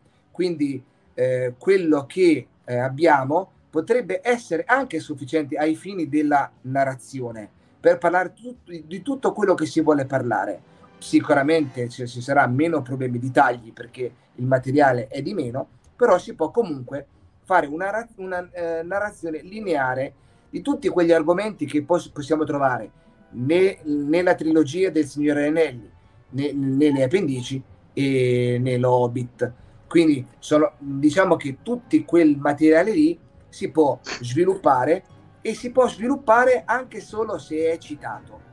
Basta una parola per poi avere il pretesto, avere la possibilità da contratto di poter sviluppare quelle tematiche eh, prendendo anche da altri libri, come il Semmarilio, come Racconti Compiuti. Cioè sviluppare delle tematiche che non sono presenti nei libri, ma solo perché sono presenti delle citazioni del, del, diciamo del, dei nomi, dei fatti. Ad esempio, ne posso dire una, quella del successo qualcosa. Vedo che qualcuno manca. oppure no? Eh, forse scrivo Danilo per un, per un, errore, no, vai, vai. Okay, beh, ehm, riguardo al eh, caso del, del prologo degli Anelli del Potere, che adesso bisogna vedere quanto sarà lungo. Una puntata, due puntate, tre puntate di prologo su, su, su otto che, che siano, quindi tre puntate è davvero tanto come prologo. Eh, tre puntate di un'ora a luna sono tre ore di, eh, di tre ore di, che bisogna parlare della, della prima era quindi è, è, tantissimo come si può parlare così tanto della prima era quando noi abbiamo invece noi cioè nel senso la serie tv ha, il, ha l'obiettivo i diritti e l'obiettivo di parlare invece della storia di numero eh, probabilmente è, il motivo è proprio quello che se è riportato nel Signore degli Anelli si può riprendere i libri, si può riprendere le storie prese da altri fonti, altri libri.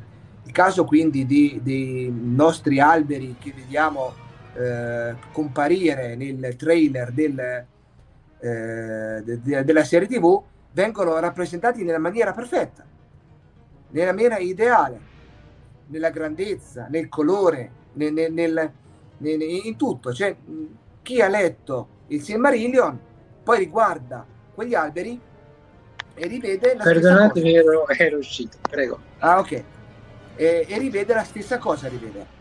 Eppure quegli alberi lì non sono descritti nel, nel Signore Anelli, cioè sono solamente riportati proprio delle piccole cose che non sono sufficienti per creare quelle cose. Quindi se da poco del libro del Signore degli Anelli non riusciamo a creare que- un'immagine di un secondo, ma che ci ha fatto capire benissimo l'atmosfera del, di, di, di, di Valinor, pensate allora cosa potrà venire dopo. Noi facciamo una scommessa, facciamo una previsione, facciamo un augurio di quello che potremo vedere. Ma potremmo vedere davvero Morgoth che eh, sta a Valinor. Potremmo davvero vedere, no, a differenza di, di di, di, certi no, di, discorsi che abbiamo sentito in passato, no? un Goliant che, che cammina, che si avvicina agli alberi dei Valar. Lo, lo possiamo, dopo come arriverà, come andrà nel dettaglio, probabilmente non sarà proprio così descritta minuziosamente, anche perché a livello contrattuale c'è scritto che, biso- che eh, eh, si possono descrivere nelle linee generali ma in linee generali è proprio quello che fa di solito un regista quando fa un film. Descrive in maniera generale, non si ferma mai sui dettagli. Si può fermare sui dettagli su certi aspetti, ma quando si ferma dettagli su certi aspetti partono 20 minuti, 30 minuti di film e quindi se, se, la, se lo gioca quasi tutto. Quindi tre ore di Valinor, tre ore di prima era e ne vedremo tante di cose. Allora quello che noi speriamo ovviamente è che le, le, le cose siano aderenti a, al Signore Anel, da, al Silmarillion, cosa che sarà così. Poi cosa, cosa potrebbe essere di diverso dal, dal, facciamo una previsione, dal libro, dai libri? Potrebbe essere diversa magari il taglio di capelli di Feanor. Potrebbe essere diverso da cioè, del, delle tematiche che eh, tutto sommato non è che stonano così tanto, non è che ci cambiano tanto, anche perché gli elfi il signore Anelli possono essere, mi, mi, pare che lo diceva proprio Paola l'altra volta, diceva, ehm, non devono essere per forza tutti uguali con i capelli biondi lisci, cioè non devono per forza ehm, eh, rispecchiare quello che noi immaginiamo degli elfi. Loro sono elfi di un mondo tolkieniano di cui ci può stare anche un elfo con i capelli corti, di cui noi abbiamo visto delle illustratrici eh, riconosciute nel mondo di Tolkien dove ci sono degli elfi con i capelli corti. Quindi c- probabilmente loro c- stanno cercando di fare un mondo più vario possibile, eh, riconos- mh, mm, sta- stando all'interno di quello che è stato scritto intorno a Tolkien, ma anche a, come dicevamo prima, ad assecondare un mercato che cerca di includere, come ad esempio l'Hobbit eh, per lo piede, che è eh, eh, che di colore e, e, ovviamente nessuno se lo aspettava che fosse così tanto abbronzato. Come ad esempio Arondir, anche se secondo me Arondir ci sta perfettamente. Dopo, certo, Arondir in quel modo, col capello corto, eh, un attimo dici, ma questo è nei libri? No? Allora, eh, diciamo che questa è la, la, la tematica ehm, di, di oggi del, per capire quanto si può discostare se è giusto che si discosti così tanto, ma nello stesso tempo noi abbiamo quasi la garanzia che tutte queste scene che abbiamo visto adesso si possono tutte sviluppare. Sono cin- eh, una stagione di otto episodi, tutti dalla durata di un'ora, quindi otto ore di, di, di, di prima stagione, e quelle cose saranno davvero tantissime.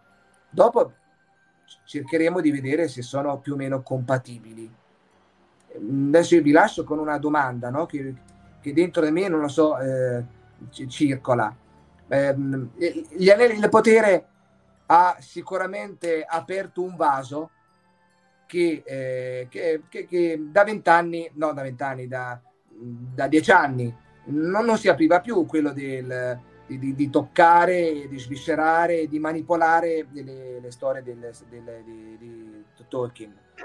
Allora io dico, mh, averlo preso adesso così tanto, perché prima i film, sì, ok, va bene, prima ancora altri film, però erano tutti dei, quasi degli assaggi. Adesso invece addirittura una serie tv con un'ambizione così alta. Ecco, averla preso quindi così tanto a possesso di questo materiale, secondo voi potrà essere eh, un inizio di una saga? Cioè una saga ehm, come quella che noi eh, conosciamo ad esempio su Star Wars, c'è una saga continua che non finisce mai? Non dice, ma eh, le cose sono tante, quelle che ci sono nei libri. La serie TV ne tocca qualcuna, ne tocca, di cui ne ha inventate altre. Quanto potrà ancora durare? Adesso esce anche un altro film nel 2023, no? Avremo davanti finalmente, o purtroppo, una, un mondo di Tolkien che è in continua espansione? Ok. Prendo la parola perché così cerchiamo di stare nei tempi suggeriti dalla regia. Lascio mantecare questa domanda in modo tale che poi dopo la possiamo sviluppare. Credo che adesso ci sarà un momento di intrattenimento che il trailer lo vediamo, se non sbaglio. Lo, eh, sì, adesso dovremo inserire il trailer così dopo il trailer commentiamo forse una qualche figura per vedere sempre il discorso aderenza eh, serie a, a al testo e immagino che Paolo vorrà dire qualcosa su Celebrimbor, no? Quindi se così stanno le cose direi che possiamo vedere insieme il trailer.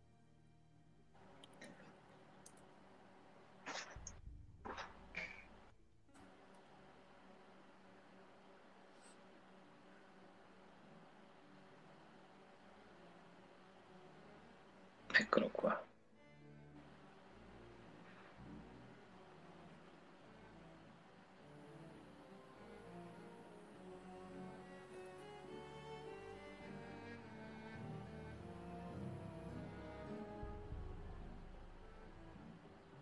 Ah, c'è qualche problemino tecnico, eccolo.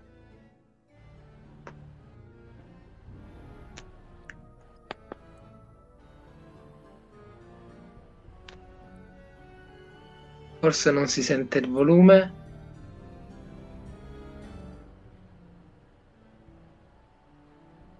No. Non si sente il volume, c'era un problema tecnico. Vediamo se riusciamo a rimandarlo.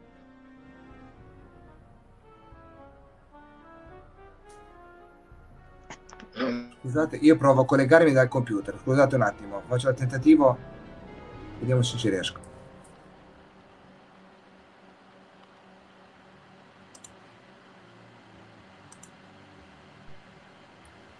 Non sappiamo se c'è no, proprio un problema tecnico su YouTube, insomma, per mandare il trailer. Mm, sto cercando di capire se ci sono problemi dalla regia. Eh sarebbe un po' un peccato non riuscire a vederlo, però magari facciamo un tentativo.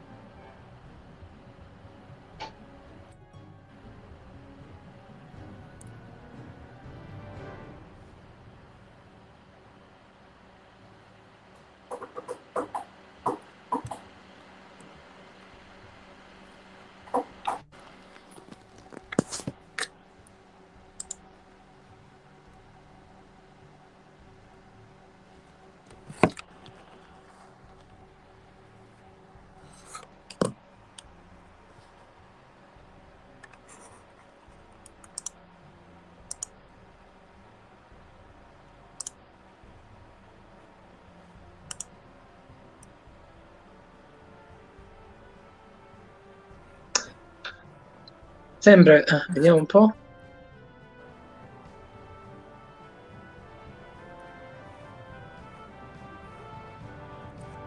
No, non riusciamo a sentire il trailer.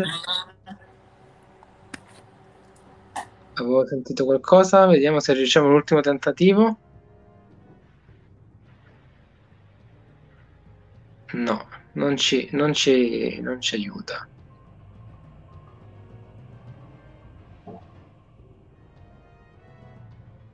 Niente.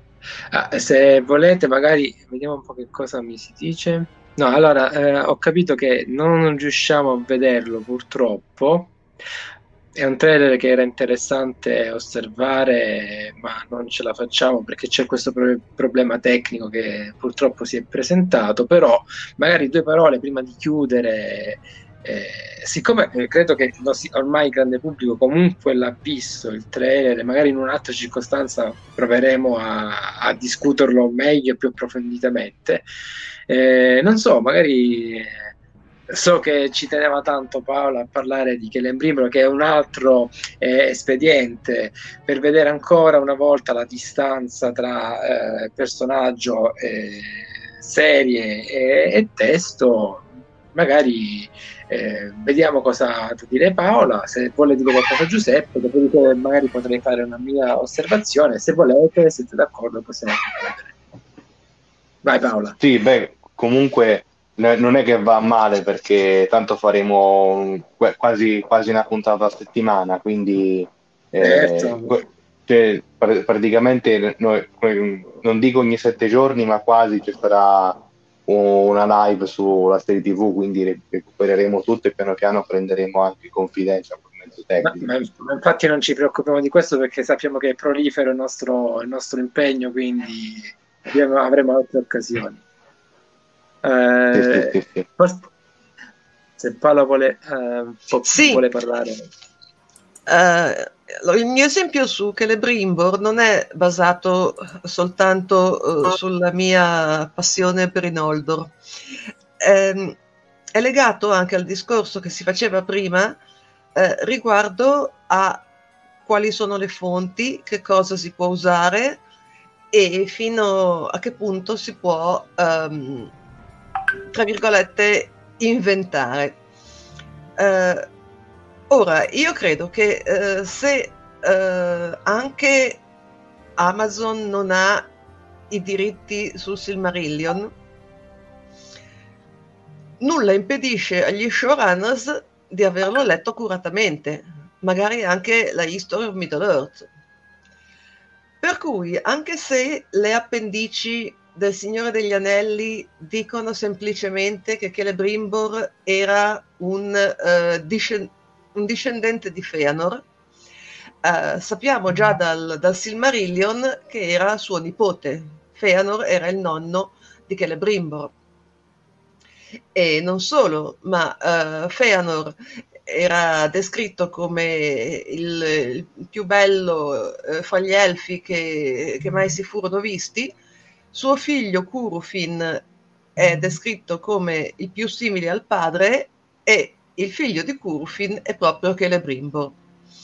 Ora io non sto criticando il personaggio che magari sarà fantastico, anche perché dovrebbe avere un ruolo parecchio importante in una serie di cui intitolata Gli Anelli del Potere, lui è quelli che ne ha forgiati tre eh, eh, e che ha avuto co- così intensamente a che fare anche con gli altri.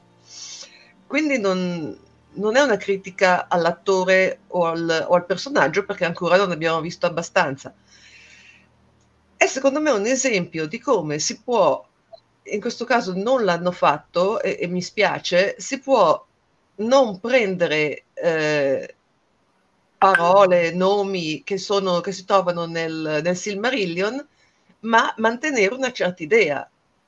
Supponiamo, se avessero fatto eh, Celebrimbor mh, mm, più somigliante a Gilgalad, eh, con ovviamente ciascuno le, le, loro caratteristiche personali, eh, magari capelli corti appunto e cose del genere, ciò avrebbe dimostrato che eh, avevano letto il Silmarillion eh, e allo stesso tempo non avrebbe violato nessun diritto, perché chi va a guardare se un, se un elfo eh, è, biondo, bruno, ops, casualmente ha, ha i, capelli, i, capelli, neri e gli occhi grigi.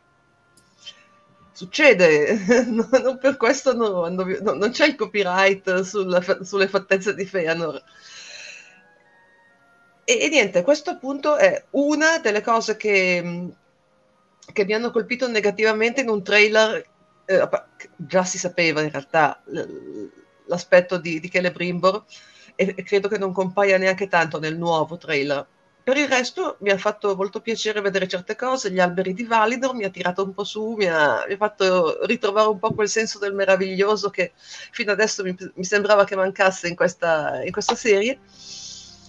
Peccato che non l'abbiamo visto, uh, per la prossima volta ho un'altra cosa che mi ha lasciato un po' perplessa è um, il dialogo fra Galadriel ed Elrond, che l'ho detto anche nella, nella scorsa live, credo, e niente, me lo, me lo appunto, se, se, se, facciamo un ulteriore approfondimento si potrebbe uh, toccare anche quell'argomento, in cui, detto molto brevemente, gli elfi dovrebbero... In, mh, incutere eh, rispetto e, e, maestà dalla loro semplice presenza, neanche dal loro aspetto. Eh, Galadriel come aspetto è giusta, a me non dà quella, tantomeno Elrond, sul quale purtroppo ho terribili riserve dopo averlo visto recitare, eh, sembra che siano lì perché nello script c'è scritto due elfi potenti eh, e, e, famosi discutono fra loro. Sì, ma non, non, basta questo, non basta la sceneggiatura. A me sembra che questi personaggi non trasmettano la maestà e la potenza degli elfi, soprattutto uno che è figlio di Arendil e l'altra che è la più grande delle donne elfiche. Già, ci siamo già più, secondo me, con Gil-galad, e qui mi fermo. Posso dire una cosa, poi magari passo la parola a Giuseppe, senza entrare in alcun modo in conflitto, ma è una considerazione che forse spesso non, non capita di, di fare su eh, Celebrimboro, perché giustamente, con molta pertinenza e proprietà, tu hai fatto riferimento a Feanor, la linea ehm, eh, paterna di Celebrimboro, ma a volte non si tiene mai in considerazione la linea materna perché se andiamo a scavare anche quella materna, la nonna di Celebrimbor aveva per dire i capelli rossi e forse magari in qualche modo questo, questo no, non voglio dire questo adesso, ma magari eh, eccolo, vedi che abbiamo, eh, sì, grazie per, alla regia per averla eh, presa in considerazione, eh, magari può essere passato questo elemento anche al nipote, perché così come Celebrimbor dalla dal nonno presa uh, la perizia artigiana, probabilmente che le Brimbor dalla nonna potrebbe aver preso la perizia, eh, no la perizia, la, il temperamento, perché la nonna lascia, non segue Fëanor, il marito, eh, nei suoi propositi di vendetta, diciamo, e lo stesso anche che le Brimbor non, non farà, eh, ripudiando, diciamo, i pregandini nella sua parentela. Quindi magari è eh, giusto porre attenzione al nonno e al padre, però eh, non, non, c'è quella cosa del politicamente corretto, però anche qua la quota rosa magari eh, rispettiamola anche. Prendiamola in considerazione perché potrebbe esserci anche questo aspetto che, sul quale non sempre si pone magari la debita eh, attenzione. Per il resto sono d'accordo. Lascerei la parola a Giuseppe che forse non ha, non ha, parlato su questo aspetto e poi magari una frase conclusiva e possiamo salutarci in tranquillità. Sì, io mi sentivo di rispondere alla domanda che ha posto prima Lorenzo, che secondo me è molto interessante e ci consente anche ah, di, me, di mettere de, de, come dire, de, de, dei paletti che consentono di porre delle differenze, eh, ad esempio tra mh, proprio l'esempio che faceva lui con eh, il paragone con Star Wars. Ecco, eh, ovviamente Amazon po- da, da, da 5 stagioni potrebbe farne 20. Su questo non c'è problema, anche avendo solo il Signore degli Anelli come diritti, cioè senza fare senza andare a, ad acquistare nuovi diritti, potrebbe da 5 stagioni farne 20 perché perché eh, più il tempo si avvicina agli eventi del Signore degli Anelli e più nel Signore degli Anelli ci sono informazioni. Quindi, cioè, mh, ovviamente, dalla caduta di Sauron de, in forma fisica alla fine della seconda guerra agli eventi del Signore degli Anelli che raccontano gli ultimi giorni della terza era e l'inizio della quarta, lì abbiamo veramente tanto, tanto, tanto da raccontare. Cioè, si, potrebbe fare, si potrebbero fare puntate su puntate sulla fondazione della contea, i, la storia dei, dei, regni di Gondor e Rohan, nonché anche il regno del nord di Arnor. Quindi lì veramente puoi fare da, dalle cinque stagioni che tu fai selezionando il materiale sulla seconda era, tu li riesci a farne altri 15 eh, proprio tranquillamente. E, e, tra l'altro questa è una cosa che non mi dispiacerebbe nemmeno vedere to- tutte quelle storie sviscerate e portate su, sul grande schermo. Anche perché lì veramente c'è, c'è tanto di bello da, da raccontare, veramente tanto e, e, e, personalmente lo preferirei anche ad esempio ad un andare all'indietro cioè piuttosto che risalire la china e dalla seconda era andare alla prima io preferirei quasi quasi andare avanti. Questa volta e raccontare gli eventi della terza era. Però questa è una preferenza mia personale. Qual è poi la questione dell'universo in continua espansione? Allora l'universo tolkieniano non può espandersi più di quanto l'autore lo, non lo abbia scritto. E quello che si può fare, cioè che Tolkien in qualche modo, non dico che aveva previsto, ma quasi che si era augurato, è che eh, in qualche modo delle storie venissero subcreate all'interno di quelle che lui aveva pensato. Cioè in realtà c'è una lettera in cui lui dice proprio eh, altre mani altrimenti metteranno mani alla mia opera. E quello è proprio successo con eh, con gli artisti che hanno eh, fatto tantissime opere di illustrazioni ispirate alle opere tolkieniane, oppure anche la musica che è stata, cioè, Tolkien è stato l'autore di letteratura che ha ispirato più musica eh, nel, nel, nella storia mondiale. Eh, questo sicuramente eh, è giusto. Poi ecco, se vogliamo prendere questa, questa cosa, in, in, un certo senso Tolkien ha quasi autorizzato eh, Amazon a, fare quello che sta facendo, cioè, in un certo senso ovviamente, cioè nel senso di inventarsi qualcosa di nuovo. Poi per carità di Dio è, imp- è importante mantenere quello che lui ha scritto così come l'ha scritto.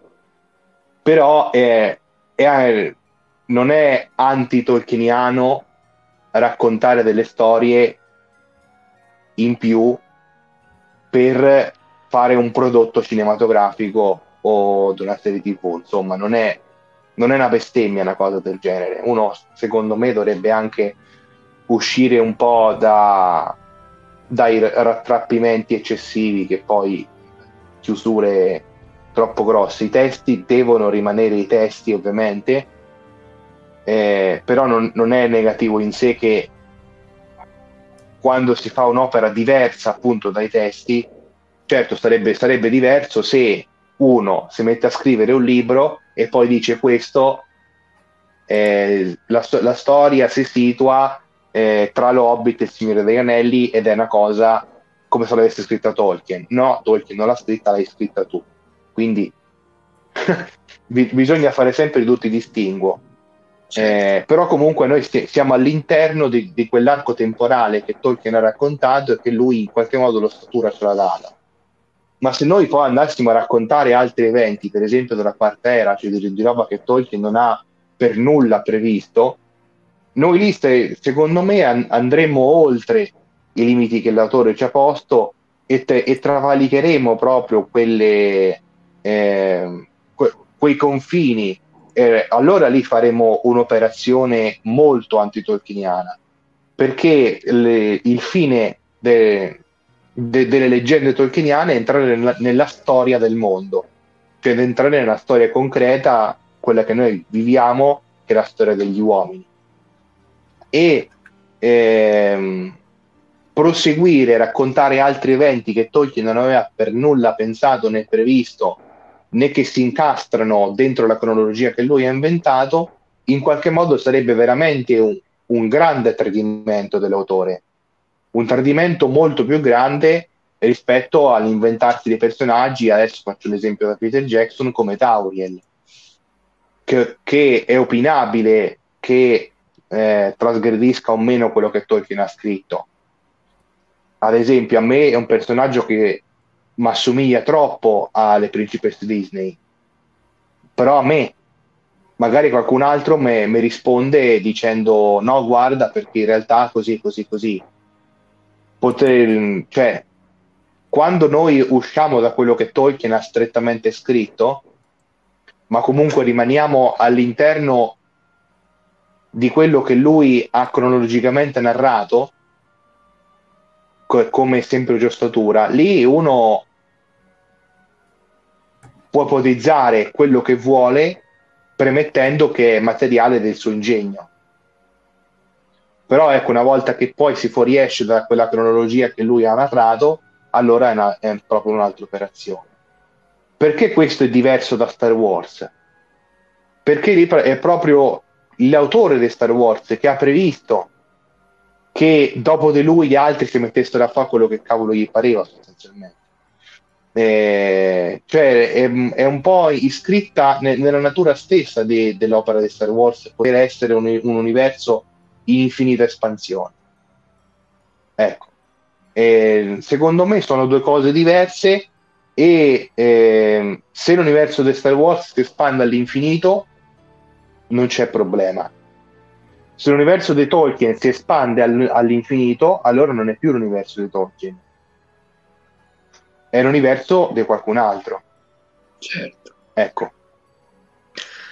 Grazie per queste considerazioni. Volevo leggere soltanto due cose in chat che hanno scritto, eh, così diamo conto anche de- degli amici di casa. Eh, eh, Egle Scream 91 ci dice Tauriel in sé non è un cattivo personaggio, anzi sfortunatamente l'hanno inserita in una storia d'amore in cui la, eh, la stessa attrice era contraria. Eh, contraria. Poi eh, Dam, Dama Arwen 76 a me Tauriel non è piaciuta. E poi vorrei ritornare su Vitlad che eh, diceva quello che dicevamo prima noi, abbiamo eh, tratteggiato con le appendici avrebbero tutto il materiale per fare una serie alla Trono di Spade, come ha detto Bezos, sulla guerra delle stirpi a Gondor. Ora, io eh, per concludere la mia parte, poi magari lascio la parola a Lorenzo che forse vuole fare i saluti eh, di casa, mi ricollego a quella di Giuseppe perché Giuseppe ha citato la lettera 131, la, ne leggo sì. soltanto eh, gli estratti perché è bello eh, riviverla dice così: Alcuni dei racconti più vasti li avrei raccontati interamente e ne avrei lasciati altri solo abbozzati e sistemati nello schema d'insieme. Tuttavia sarebbe rimasto spazio per altri menti e altri nomi che, mm, inser- che inserissero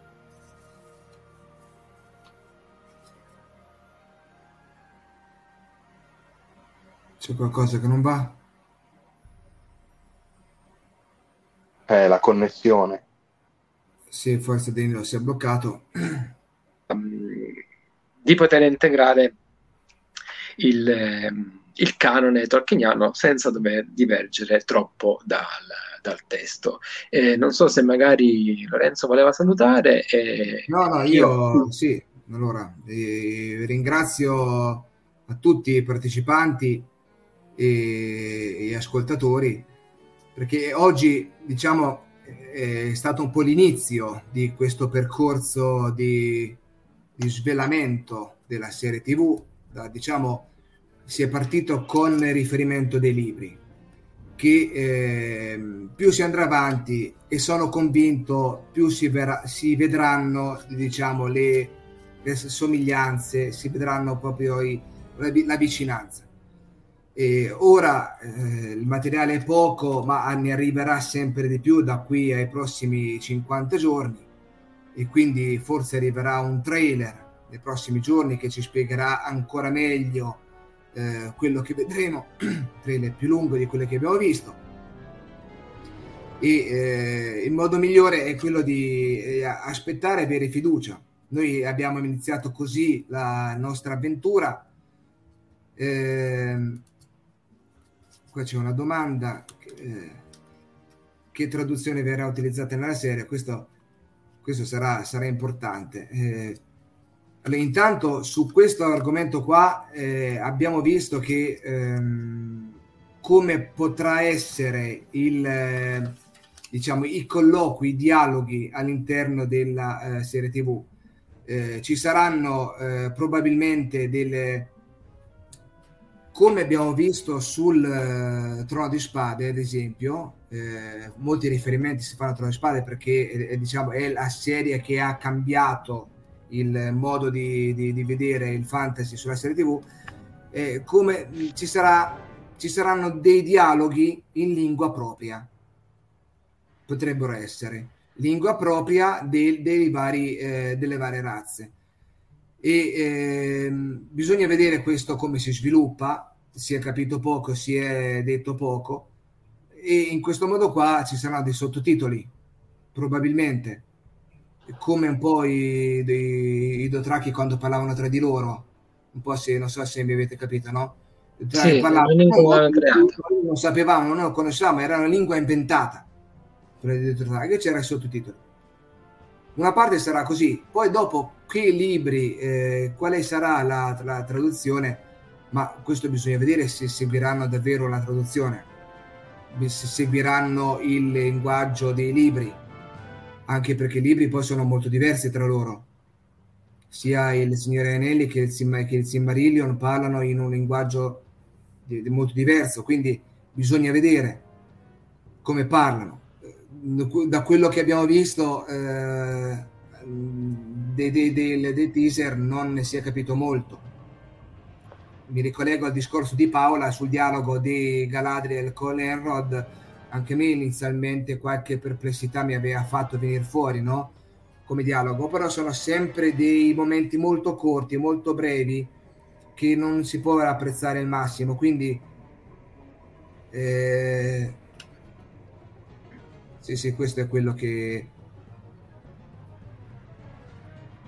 Sì, è quello che faceva e Scream 91 spera molto che, che peraltro sì, saluto sì. perché ci conosciamo anche su, su Facebook eh, è affezionato alla traduzione aliata quindi eh beh, sì, aliata è varie che eh, più conosciuto certo c'è questa resistenza eh, io, oddio non, non, prego prego Paola adesso non sono sicura uh se nei trailer viene eh, mai menzionata la, il nome della razza di proto-hobbit. Uh, se è così, sì. quello è, un indicatore abbastanza importante perché in alliata è pelopiedi sì. e in fatica è pelopedi. Sono Mi sembra che pelopiedi sono semi convinta che, che sia pelopiedi, però non, eh, ho questo lapsus eh, di memoria in questo momento. No, questo ah, si spiega anche perché, siccome per quanto una traduzione possa magari essere migliorarne una precedente sempre che sia così, non sto dicendo questo. Tuttavia, quando una, una, traduzione consolidata nel tempo si sedimenta nella mente del, del lettore e arriva al maggior numero possibile del, di, di lettori, forse la rivisitazione, fin tanto che ancora è calda, la vecchia traduzione potrebbe portare qualche problema e, ehm, e, potrebbe anche confondere il lettore se nel film o nella, in questo caso nella serie poi magari si cambiano troppe, troppe cose, no? Non so, Paola, non è d'accordo? Cioè, forse è meglio tenere la vecchia traduzione, no? No, sono d'accordissimo è che eh, la nuova traduzione, che piaccia o non piaccia, ha, ha, sbagliato assolutamente nel non tenere i nomi della vecchia e dei film, il che rischia di portare alla atroce confusione che ho esatto, sperimentato io in, in, Harry Potter, con Harry Potter. Sì, esatto. Che devo sempre valutare con chi parlo per dire se posso usare Silente o Dumbledore o Piton o Snape, McGonagall. Non ce la si fa, cioè la nuova traduzione ha, ha avuto questo grave problema per quanto riguarda l'argomento di cui stiamo discutendo oggi, cioè di cambiare i nomi. Sì. E questo, è, è, un incubo. Da, da, da, da, confusione, da fastidio, è difficile proseguire poi quando vedi, forse leggendo per la prima volta non si ha questi problemi, però dopo averlo letto eh, nella traduzione dell'Aliata, certo che eh, è difficile. Mm, vabbè, detto questo, eh, il discorso un po' è, è, è quello dell'inizio, nel senso che noi dobbiamo aspettare per vedere qualcosa di più, perché adesso noi non riusciamo proprio a, a, a, a capire qual è la portata o la grandezza della serie TV, che potrebbe, come, fuori, come ho eh, mandato l'articolo oggi, potrebbe avere la, mh, la forza, potrebbe avere la forza di diventare più delle eh, trilogia del Signore Anelli. Questo è scioccante per molti all'interno della, eh, di questo mondo perché quello è il film che meglio rappresenta il Signore Anelli ed è difficile pensare di soppiantarlo con un'altra cosa.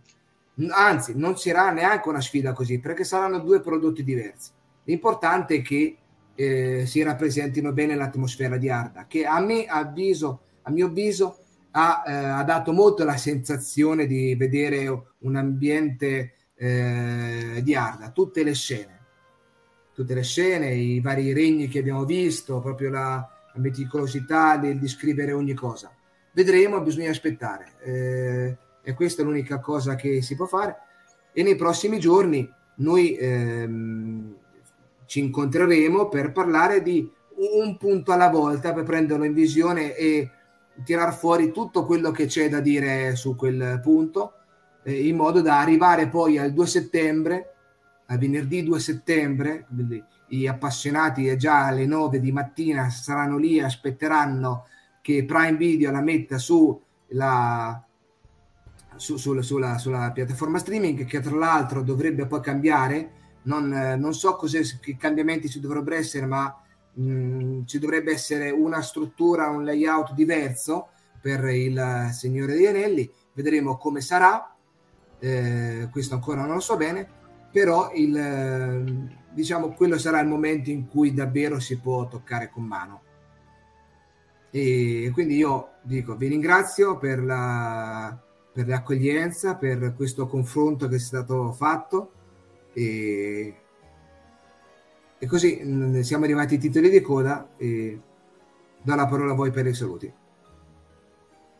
Beh, allora la prendo al volo, io saluto gli invitati, sono come, come al solito, queste sono le mie prime esperienze su live, Twitch e cose del genere, mi sto divertendo molto e mi diverto sempre di più quando ho delle persone che sanno il fatto loro e con cui mi posso confrontare, quindi con questo io saluto tutti quanti voi. quindi un saluto a Paola e a Giuseppe e ovviamente a Lorenzo. Certo. Saluto anch'io tutti, saluto gli, gli spettatori sperando che siate stati intrattenuti degnamente. È quello che ci speriamo. Sì, sì, e, e magari anche con qualche contenuto di qualità. Eh, che insomma, dai, diciamo pure che c'è stato eh, anche se purtroppo ho saltato di una cosa importante perché primo, nel primo intervento di Danilo quando ha citato Johnny Depp io sinceramente ho visto la perla nera con eh, eh, de, sopra Jack Sparrow mentre andavano a recuperare Galadriel che, che stava in mezzo al mare. Sì. allora io urlano uomo in mare uomo in mare! Lasciatelo lì. Ma è una donna, motivo in più per lasciarlo lì. eh, sì, sì, eh, sì, eh, quindi ecco con, con, questo ci salutiamo e, e, voi sarete di nuovo in diretta lunedì prossimo con una nuova live su, sulla serie TV. Va bene, buonanotte Senz'altro. ragazzi allora Alla prossima. Quindi buonanotte, e alla prossima. Ciao, ciao ragazzi.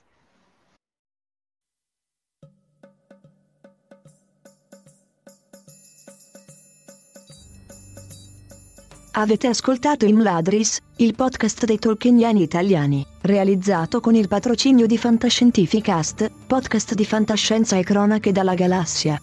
Tutte le puntate sono disponibili sul sito ufficiale di Fantascientificast e sui principali servizi di streaming on demand. Il podcast ha carattere esclusivamente ricreativo e divulgativo, non ha alcun scopo di lucro e viene diffuso gratuitamente. Imladris è una produzione amatoriale, non si intende infrangere alcun copyright, i cui diritti appartengono ai rispettivi detentori. Autorizzazione SIAE 56125359. Nessun byte e nessun elfo sono stati maltrattati durante la produzione di questo podcast.